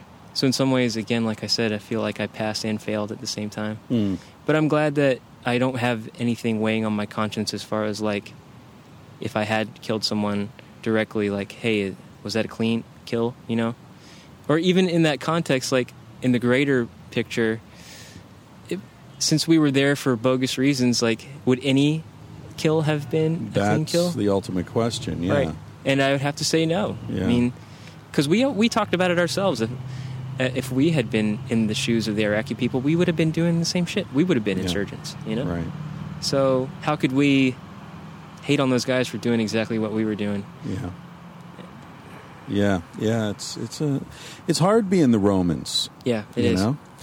The It's- stormtroopers. Yeah. It's it's Yeah. uh it's Darth Cheney at the helm. Darth Cheney. Yeah. Yeah. Um, so, is there a community? Uh, you know, you mentioned some of your comrades and stuff. Like, I my because my feeling is that one of the hardest things about this kind of experience must be that there's this isolation when it's over. Yeah. I mean, there's an isolation while it's going on, too, because every person only sees their little slice of the pie. Yeah. You know, like I can only talk about what I did and what I saw and where I was at that time and that place. Everything's so individual. The experience is so subjective that it's hard to make any real concrete conclusions about things. But um, But there's not like you don't go to meetings with other guys who were in Iraq and Uh, share.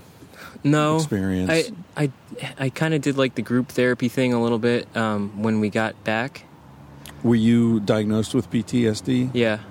from the experience you told us about? Uh, oh, that was a contributing factor for sure. But I mean, just overall, it's really changed the way I operate.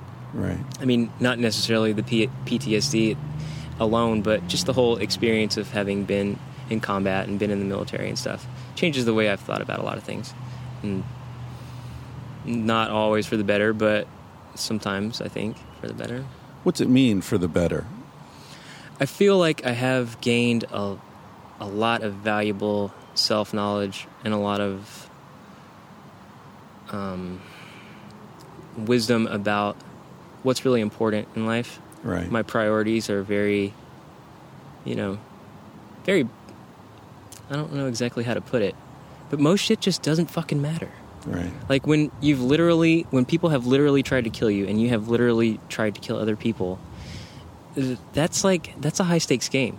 Everything else after that seems like the volume is turned way down Right. and most things don't really ruffle you that much, or at least they shouldn't. They, they do because you get irritated about stuff. Yeah. But I mean, if you really stop and think about Yeah. it, you can shrug off quite a bit because you're like, you know what, it just doesn't matter. You know what? That what you just described is the one thing about war that I find attractive. Mm. Is because I can remember being on the road, and, and one of the things I really liked about traveling in India, Nepal, eh, you know, whatever, Mm. like places where where life and death are very close to each other. Yes. is that exactly what you described. It's like all the trivial bullshit gets scrubbed away, hmm and you know if I'm ho- if I'm hopping a train in the Andes. And I can fall off the fucking train anywhere, and no one will ever find my body, or mm-hmm. some guy will kill me, and why not? You know, and rob me. There's no reason not to. If I'm dealing with that level of reality, I'm not worried like, oh, if I smoke joints, I'm going to get lung cancer or, you know, whatever. Yeah, I might have smoke diarrhea. if you got 'em, dude. Exactly. Because who gives a fuck, right? You're dealing with things on such an elemental level. Yeah. And that is relaxing to the brain. Memento mori is like my motto. yeah. I don't speak Latin, so hopefully it's Mori and not Mori, but whatever. the, We get you know the what idea, I mean? It's yeah. a, that's like a hugely important concept to me nowadays. Yeah. Remember that it's all bullshit. Remember that you're going to die, which Right. is it, it's a humbling thing, but also it's a comforting thing. Because Yeah. yeah, maybe nobody's going to remember who I am 50 years from now, or Right. 100 years from now, or whatever the fuck. But everybody Yeah. gets ground down to dust eventually. Exactly. And Unless you're Jesus or Hitler, you're not going to hang around too long. And even if you are, well, I mean, I don't, Yeah, want to anyway. offend anyone, But, You know what I mean. I mean, it doesn't matter if they build a fucking pyramid to Yeah. you; you're still dead. Yeah. You know, like y- all your illusions, whatever. At the end of the game, the king and the pawn go back in the same box, right? Yeah. Yeah. So, yeah, yeah, so that's been a really valuable perspective shift for me. But it's also, I feel wide in this gulf that I feel between my experience and, and like being a veteran and the way most people see things. You just get further and further out, it seems like. And that process of bringing you back in and reintegrating is very difficult because you've just seen things people can't fucking imagine, you know? Or like you can, but it's not like, it's not the same as when it actually happens. yeah. Yeah. Although, I mean, like I've got a buddy who's a fireman, hmm uh, Justin. He I, he was on the podcast once. I don't know if you heard that. He's a great guy, and you know we'll go out for a beer and you know talk about the week and you know whatever. I played some basketball and hurt my finger, and Yeah. you know. And what'd you do? Oh yeah, well let's see. Last night I oh I cut this dude out of uh, a car. Yeah. You know, he, well he was dead. You know, his head was like splattered all over the place, and Mhm. like, well, I can't imagine that. You know, I Yeah. mean, and he's pretty cool about it. He's relaxed. He's a chill guy. But how the fuck do you live with that? I mean, It's I think it takes a certain kind of person. yeah, and and he's not a hard ass at Yeah. all. He's not dead to to pleasure and love, and, Right. and he's not. He ha- he's a very vulnerable, open hearted guy. So, and to me, that's amazing. You know, to hold on. Or, or my wife, she's a doctor. She's Mhm. amputated limbs, and she's had. She can't even remember how many people have died in her hands. Yeah, it's it's a tough combination I think to have coexist in one person, but Yeah. if you can pull it off, you can you can do a lot of good for a lot of people. Yeah, yeah. Especially with that, if you can maintain that sense of perspective that you're Mhm. talking about, which is hard. Yeah. I mean, in a way, you've been given this gift of experience, and now the question is, what do you do what with do you it? do? yeah. But then part of me is like, well, why why do I have to do anything with it? I mean, I have it. I don't know. It's Well, that's it. It's- Hold on to it. Yeah. Maybe that's what you do with it. Maybe. you just don't you don't dishonor it by forgetting. you yeah. know? It's tough though cuz the just daily life just wants to drag you back down Back into re- the trivial. regression to the mean. You Yeah. know, you come back and life's bullshit just starts to get to you again, you know?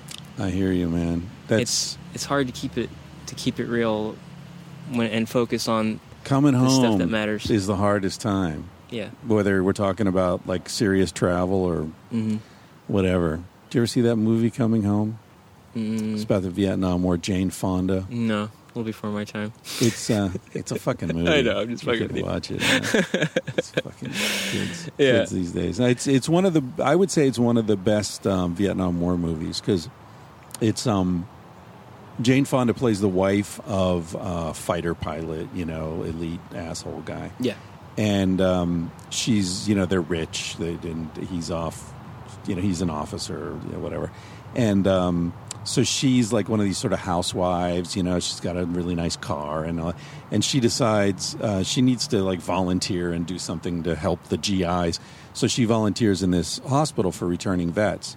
And there's a dude there she meets who's paralyzed from the waist down and played by Jon Voight and her husband's real gung ho. You know, we're going to go kill some nips or Mm. or whatever they were, Vietnamese. Right. And uh, and this guy who's been there and seen it and was a grunt, he he's like you know completely not into the war and, and Yeah. And so he sort of politicizes her, and she starts to see things through his eyes, and they end up falling in love. And there's this amazing sex scene where he's going down on her, you know, like he can't fuck her. Right, right. And then her husband comes home, and she's tells her husband she's in love with this, and you're like, with a fucking gimp? Are you fucking kidding Right. me? And like it turns into this whole thing. Like, who's a man? You know, like what's it?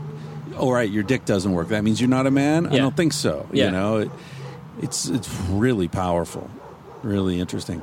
So speaking of movies, I Mhm. mean, not to trivialize any of this, but are there movies that that uh, do you watch war movies or is it Yeah, I do actually. like Um, American Sniper? What's your take on that? God, you know, he was actually on the camp I was on at the same time I was there. Hmm. The SEALs had their own little separate, like, sub compound.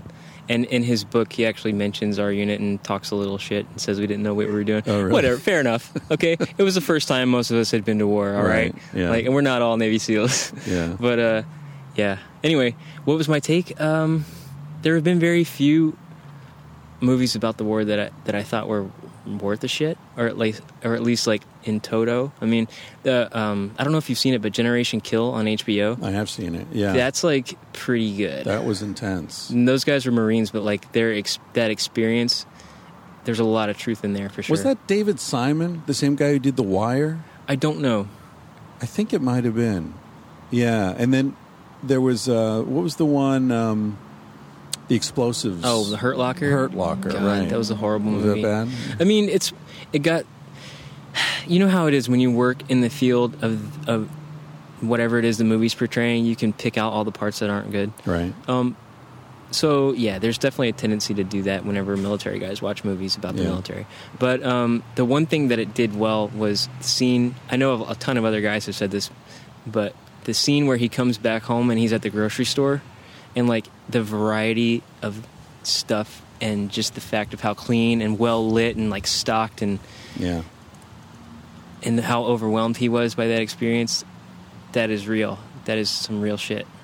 So when you speaking of coming home and dealing, you know, being overwhelmed by shit, Yeah. Um what, how can people interact with guys like you without being insulting or stupid or I mean like the guys at the airport who say thank you for your service. Is Yeah. that just dumb? Uh, does that matter? they don't know i don't really think they they see that the way we do or like No, of course not. Yeah. it, yeah and I, the thing is though i don't think it comes from a bad place for some people for most people it's just the thing to say i guess for a lot of people i don't Yeah. know on the one hand it i get it you know i don't feel like i served them i don't feel like i have anything they need to thank me for right. um, but I, I don't want to be a dick and just be like, yeah, I didn't do it for you, fuckface, you know, or whatever. Yeah. I don't want to turn that moment into Yeah. something bad. Yeah. So I just say, I don't know, thanks. I guess was it- Yeah. it's it's tough. It's a weird situation. It like, what do you do? You just kind of want to get out of it. most of the Mutual incomprehension. Yeah. Yeah. But at the same time, like I said, you you know that those people, their hearts are probably in the right place, at least when it comes to certain things. Of course, there's a lot of crossover between people who want to thank you for your service and people who want to send you places or at least don't think it's a bad idea. That's an interesting point. Yeah.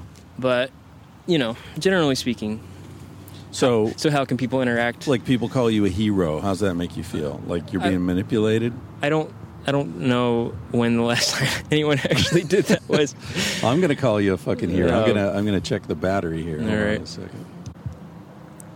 All right. Yeah, we're good. We're good. We got two two bars. Okay, cool. Um, yeah, yeah. I mean, I never get into these situations because you know, I, I don't thank anyone for anything. You know, I'm an ungrateful bastard. But I mean, I, I feel like I was writing about this today. Actually, how um, calling, referring to people as heroes and buying into this whole military glorification that we do. I, I was watching the NBA finals, and before every fucking game, you got the flag and the Yeah. soldiers, and you know everyone's standing at attention. It's like, Right. is this fucking basketball or is this about let's go kill some foreigners Yeah. here? What, what are we doing, right? Most of the people in the military are there because, you know, like you, they're looking for something to do at a certain point in their lives Yeah. and uh, trying to get some free education, can't get a job in the inner city. The judge Yeah. said you join the military or Oh, yeah. you go to jail. I knew guys that fit all those descriptions. Right. So it's like heroes. Come on, give me No, a fucking break. not here. heroes. And by calling people heroes, you're supporting an exploitative system that pulls guys in and fucking chews them up. Yeah. For what? Not for them. Right. You know, it's for it's either for Bush and Cheney and you know those guys, or it's for nothing. It's for companies.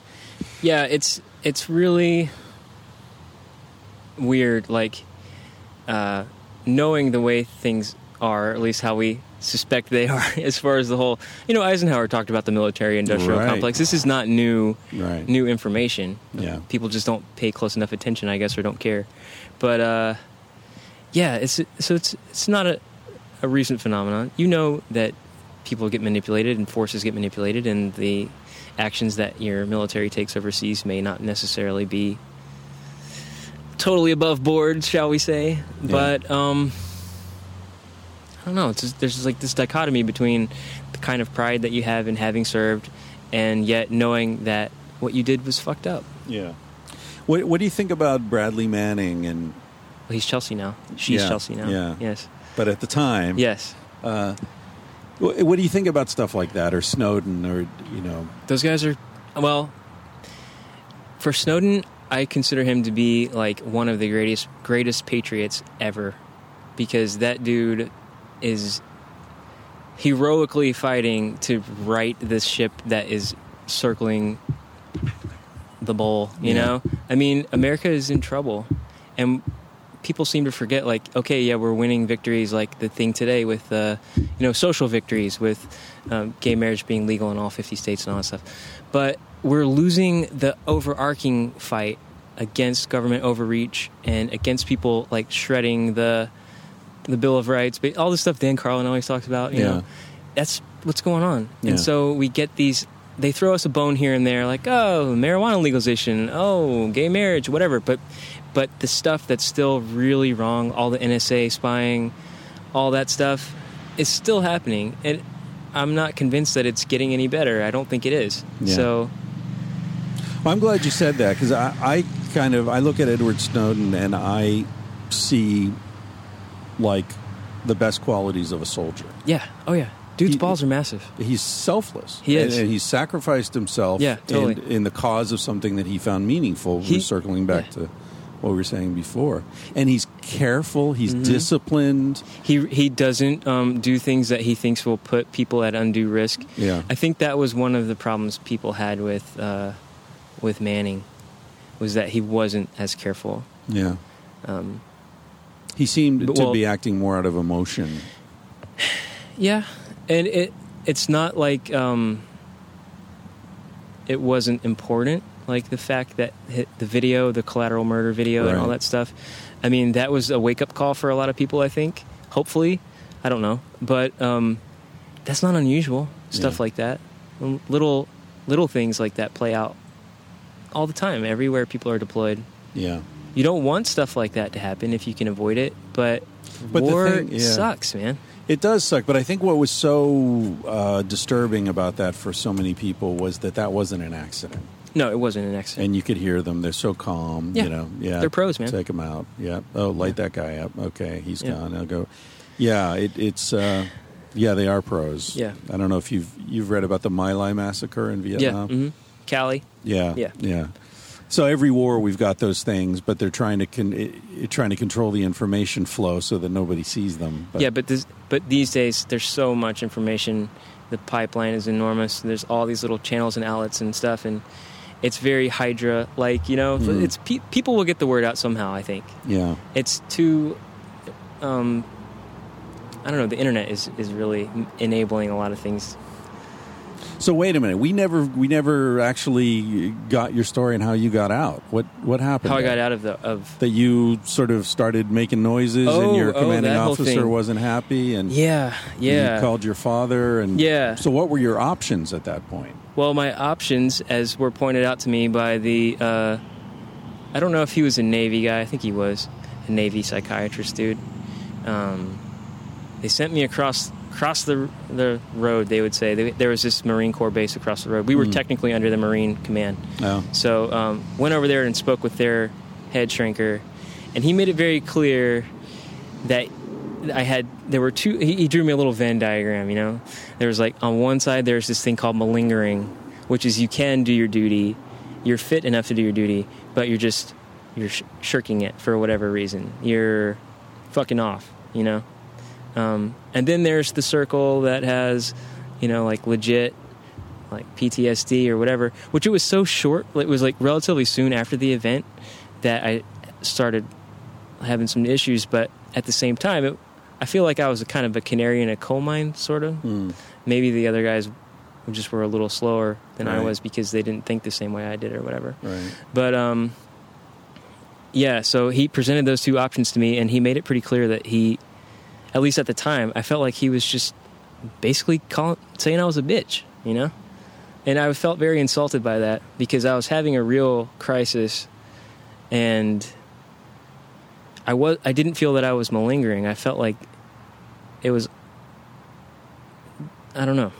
I, I didn't feel like I belonged in that in that circle. I felt like I was having a legit issue that I wanted to be taken seriously and to be handled appropriately, but I felt like I was probably going to get fucked no matter whether it was legit or not. You know, And what what was happening? Were you- Trouble sleeping, um, Yeah. emotional stuff. It's like it was like there was a video in my brain of that day and that time specifically when uh, Lieutenant Wullenwaber was killed, and it was just on repeat. I couldn't turn it off. right. I kept seeing it. I, I got no rest mentally the mo- for any moment I was awake, you know. And then even sleeping really wasn't that great because I never could really fully fall asleep. Where I would wake up very suddenly, or mortar would go off outside, and then I would be right back to that loop playing in my head. You know, Right. what could I have done differently? What could I have done better? Is there anything I could have done that would have made a fucking difference? You know, like did I fail? Could I, like, if I had been a better soldier, could I have, could we all have come home? Right. But I, logically, I knew that that wasn't possible. I mean, the injuries he had sustained were, if, if he had been teleported magically to a, to a surgery suite the moment after it happened, he would have died, you know? It wouldn't have mattered. But mentally, you still beat the hell out of yourself Right. and so that's what life was like for me for a while and that's the problem the problem i was having when i went across the road to uh, speak to the the psych Yeah. guy because i just couldn't handle it anymore something had to give i, I needed to either say fuck it you know like i've had enough i've seen enough this is bullshit i'm out and damn the torpedoes or i had to find some way to stay. And eventually this is okay this is totally bizarre. I'm not a religious person i'm like an agnostic atheist I don't claim to know but based on what i see i don't see a whole lot going on up there you know? Right. so, um, I didn't know what else to do at that time, but I was, I had been speaking to the to the the guy. I went out. He said, "Take some time and figure out what you want to do."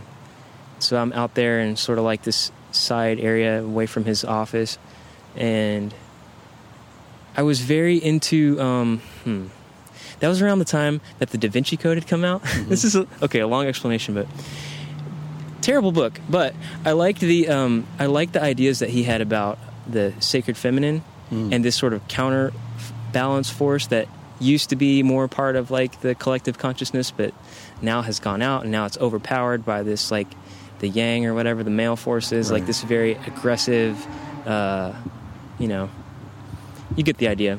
Yeah. but basically this this other side had that had existed for a long time supposedly was was a counterbalance to that. And so i was into that idea of trying to find that counterbalance within myself because i had trained to become this killer you know that was my job um, but i didn't want to lose myself and become a monster so to me i kind of like i liked that idea that there was this uh, goddess side to things Mm. so, anyway, long story short, I uh, I I prayed for like the only time I can remember in my whole life.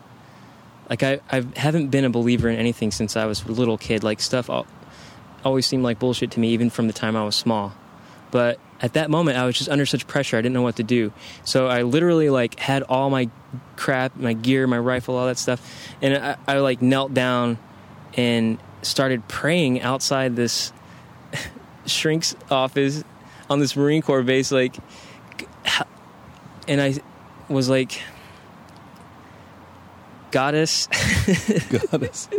Yeah. help me, Yeah. you know, show me the course that is going to be the loving, like, thing to do. That don't let this place and this job and this war like overwhelm me and send me down the road that I don't want to travel. Like, show me what I need to do to mm. get out of here, but be okay. Like, how can I? How can I? How can I do this?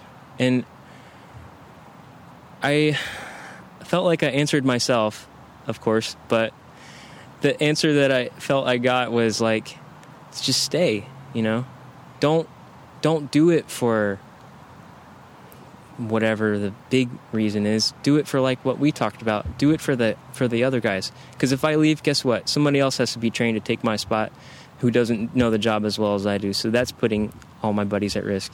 I'm one less guy who's going to be there one less pair of eyes that's going to be there to look for danger one less guy who's going to be there when the shit hits the fan. Because i already knew at that point that when it actually happened i was okay. Like i could handle it at the time. It was just afterwards that things were Right. weird. But you know times before that too when shit had gone down i was i was cool.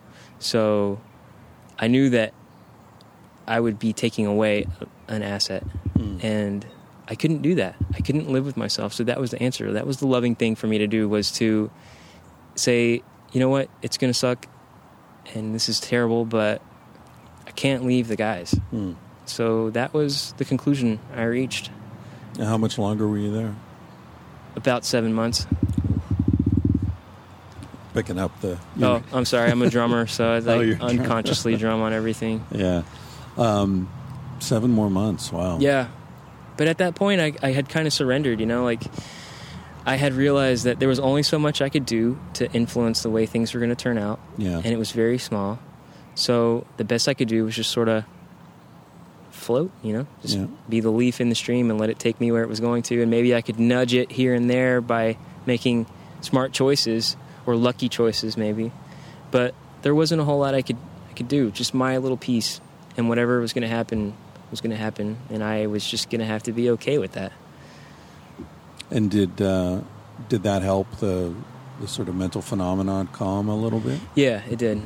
So it's a question of acceptance in your case. Yeah. It's accepting the fact that you might not make it, which I already had. I kind of knew that, but it's more like it's more than that too. It's accepting the fact that this is life for you at this moment, and Yeah. unless you want to go down this other road, which okay, to be fair, did I pick the path of least resistance like in that whole situation? Fuck yeah, I did. But that was also part of it, you know. I didn't want to be fucked for the rest of my life, assuming I made it out Yeah. and I still go back and forth about whether or not what I did was uh, whether I made the right choice. Yeah. But I don't know. You ever read Catch Twenty Two? Yeah, When you were talking about seeing the psychiatrist, I Yeah. was thinking about that whole situation. Yeah, yeah. That's a great book. It is. Oh, there's another great book. I, I, it's fairly recent, I, I guess. It's by this guy Phil Klay. It's called Redeployment. Hmm. It's awesome. Really? I had, yeah. I mean, it's so good that it's one of those ones where I had to kind of like put it down a couple times and Yeah. then re- start reading it again. Um, but it's almost like a uh, the things they carried style Right. um, novel done, but in, about the war in Iraq. oh, And uh, redeployment. yeah, it's awesome. Phil Klay won the National Book Award and all Oh, this stuff. okay. It's uh, it's intense. I'm still reading it, but you should check it out. I will. Thank you. Yeah, when I finish writing this book, I'm going to go to some some tropical island somewhere and just, Just kick read back novels. and read. Yeah, I haven't read a novel in years, man. And it sucks because I love novels, I, Yeah. short stories. I love it. I love just going somewhere else, you know. But um, this is great, man. Thank you. Is is there anything that uh, that you anticipated talking about that we haven't covered? not Any- really. any I mean, there's all the stuff that doesn't really matter except to like the grognards in the audience, so like who I was with and where and Yeah. what we did and what I carried and all that stuff. Like yeah. that shit doesn't matter. No. The people who want to know that stuff that they'll either already know or they'll know where to look it up. Yeah. Um, yeah. But I don't know. I, I feel like I. Um, course, there's always so much you leave out. Of course. Where you go from here? What's? I mean, you before we turned on the mics, we were Yeah. talking about how you ended up at this this Yeah. farm in southeast Portland. Yeah, which is a lovely place. I mean, uh, it's yeah, it's great. And you're sort of thinking maybe you'll stick here for a while, or Yeah, I like it here. Yeah. This is my home now. oh, good. Um, and of course, I came to Portland intentionally. So this is one of the few places I think I've lived in life where I'm like, you know what, I really want to go there. Not because something is forcing me to go there, but Right. just because it seems like a cool place to be. And you said you came. Part of the reason you came out here involved a woman. Oh, Is- yeah, is yeah. that still in the picture? Or that's No, no. no. All right, ladies. Yeah. He's available. I'm not available. oh, you're not available. No, I- oh, oh. I all have right. a girlfriend, but it's Oh. a different woman. Than, Sorry, ladies. Yeah. He's not available. No. I, I don't know how many ladies listen to this podcast. I don't know. The ones who do are bound to be sexy goddesses. They they probably wouldn't like my haircut, so it's Portland though. You never know.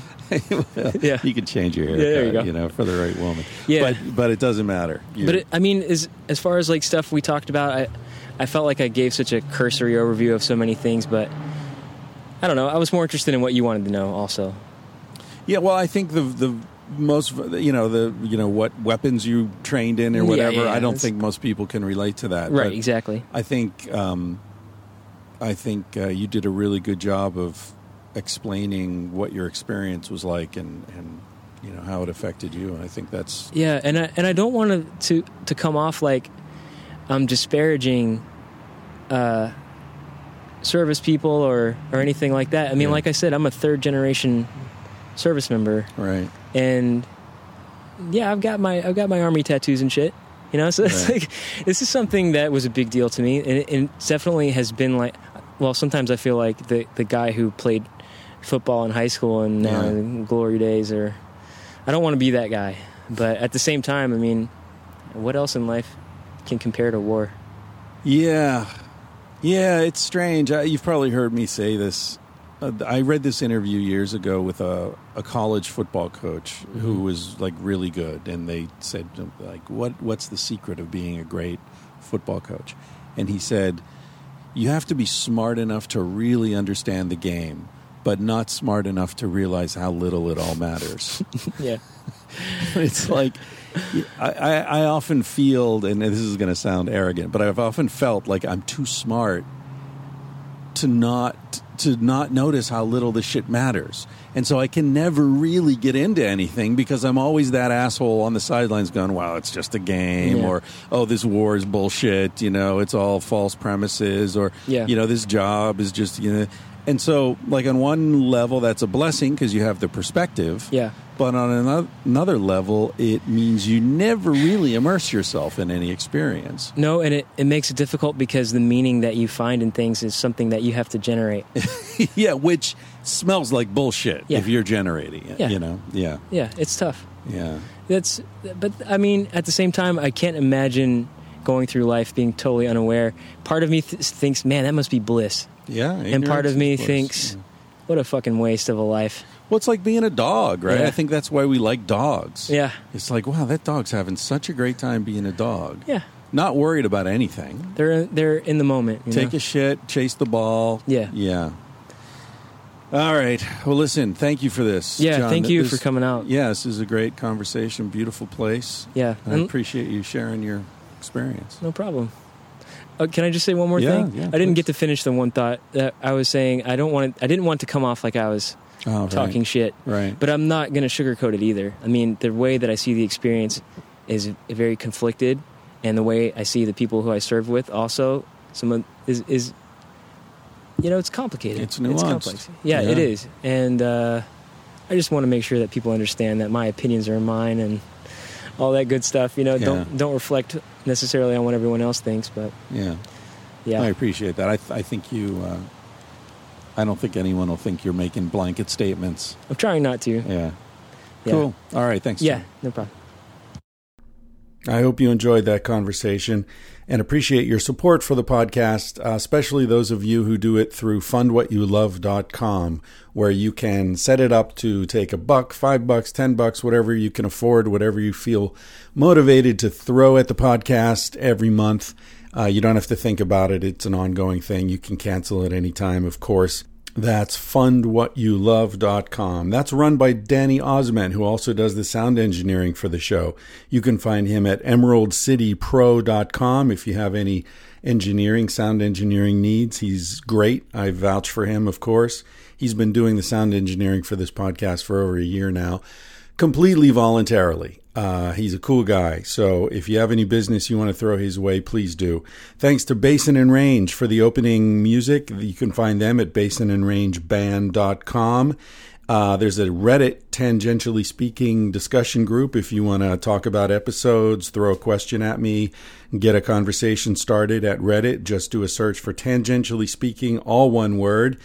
And of course, thanks to Bennett at Shore Design T shirts, another guy who's been supporting this podcast from the very beginning when I had about 15 listeners. He was there, he's still there, and uh, I love him. Never met the guy, but I love him, and I sure as hell love his shirts. So you can get his shirts at shoredesigntshirts.com, and of course, all the shirts that are at chrisryanphd.com are made by Shore Design T-shirts in Thailand and packaged and shipped to you by my mom, Julie. Uh, say hi to Julie if you order anything. She loves it when that happens. And of course, last but not least, thanks to Carsie Blanton for the song you're about to hear, Smoke Alarm, which reminds you to carpe fucking diem because you're going to die one day.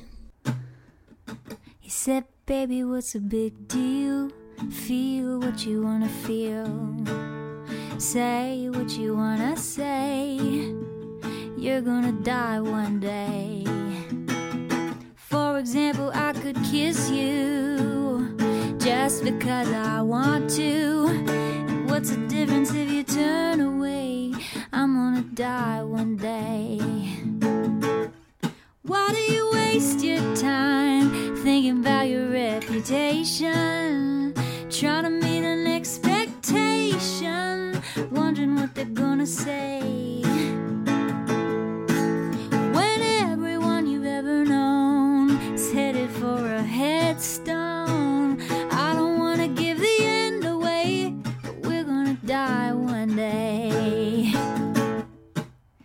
Body is an animal, doesn't ask for much. A little music and a soft touch. Why don't you let it out to play? Your heart is in a bird cage, singing in your chest. You wanna shut it up, but give it a rest. You're gonna die one day.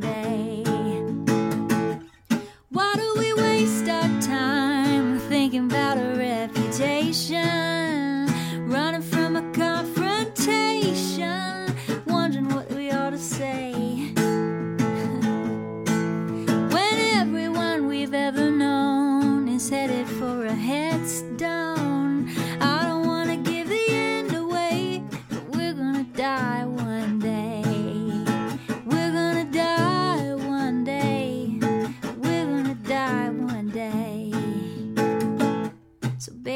A big deal? If you wanna be free. Say what you wanna feel. Spend the night with me. I'm gonna take you up in my arms. And if we must go down, we'll go singing to the smoke alarms. We'll dance into the ground.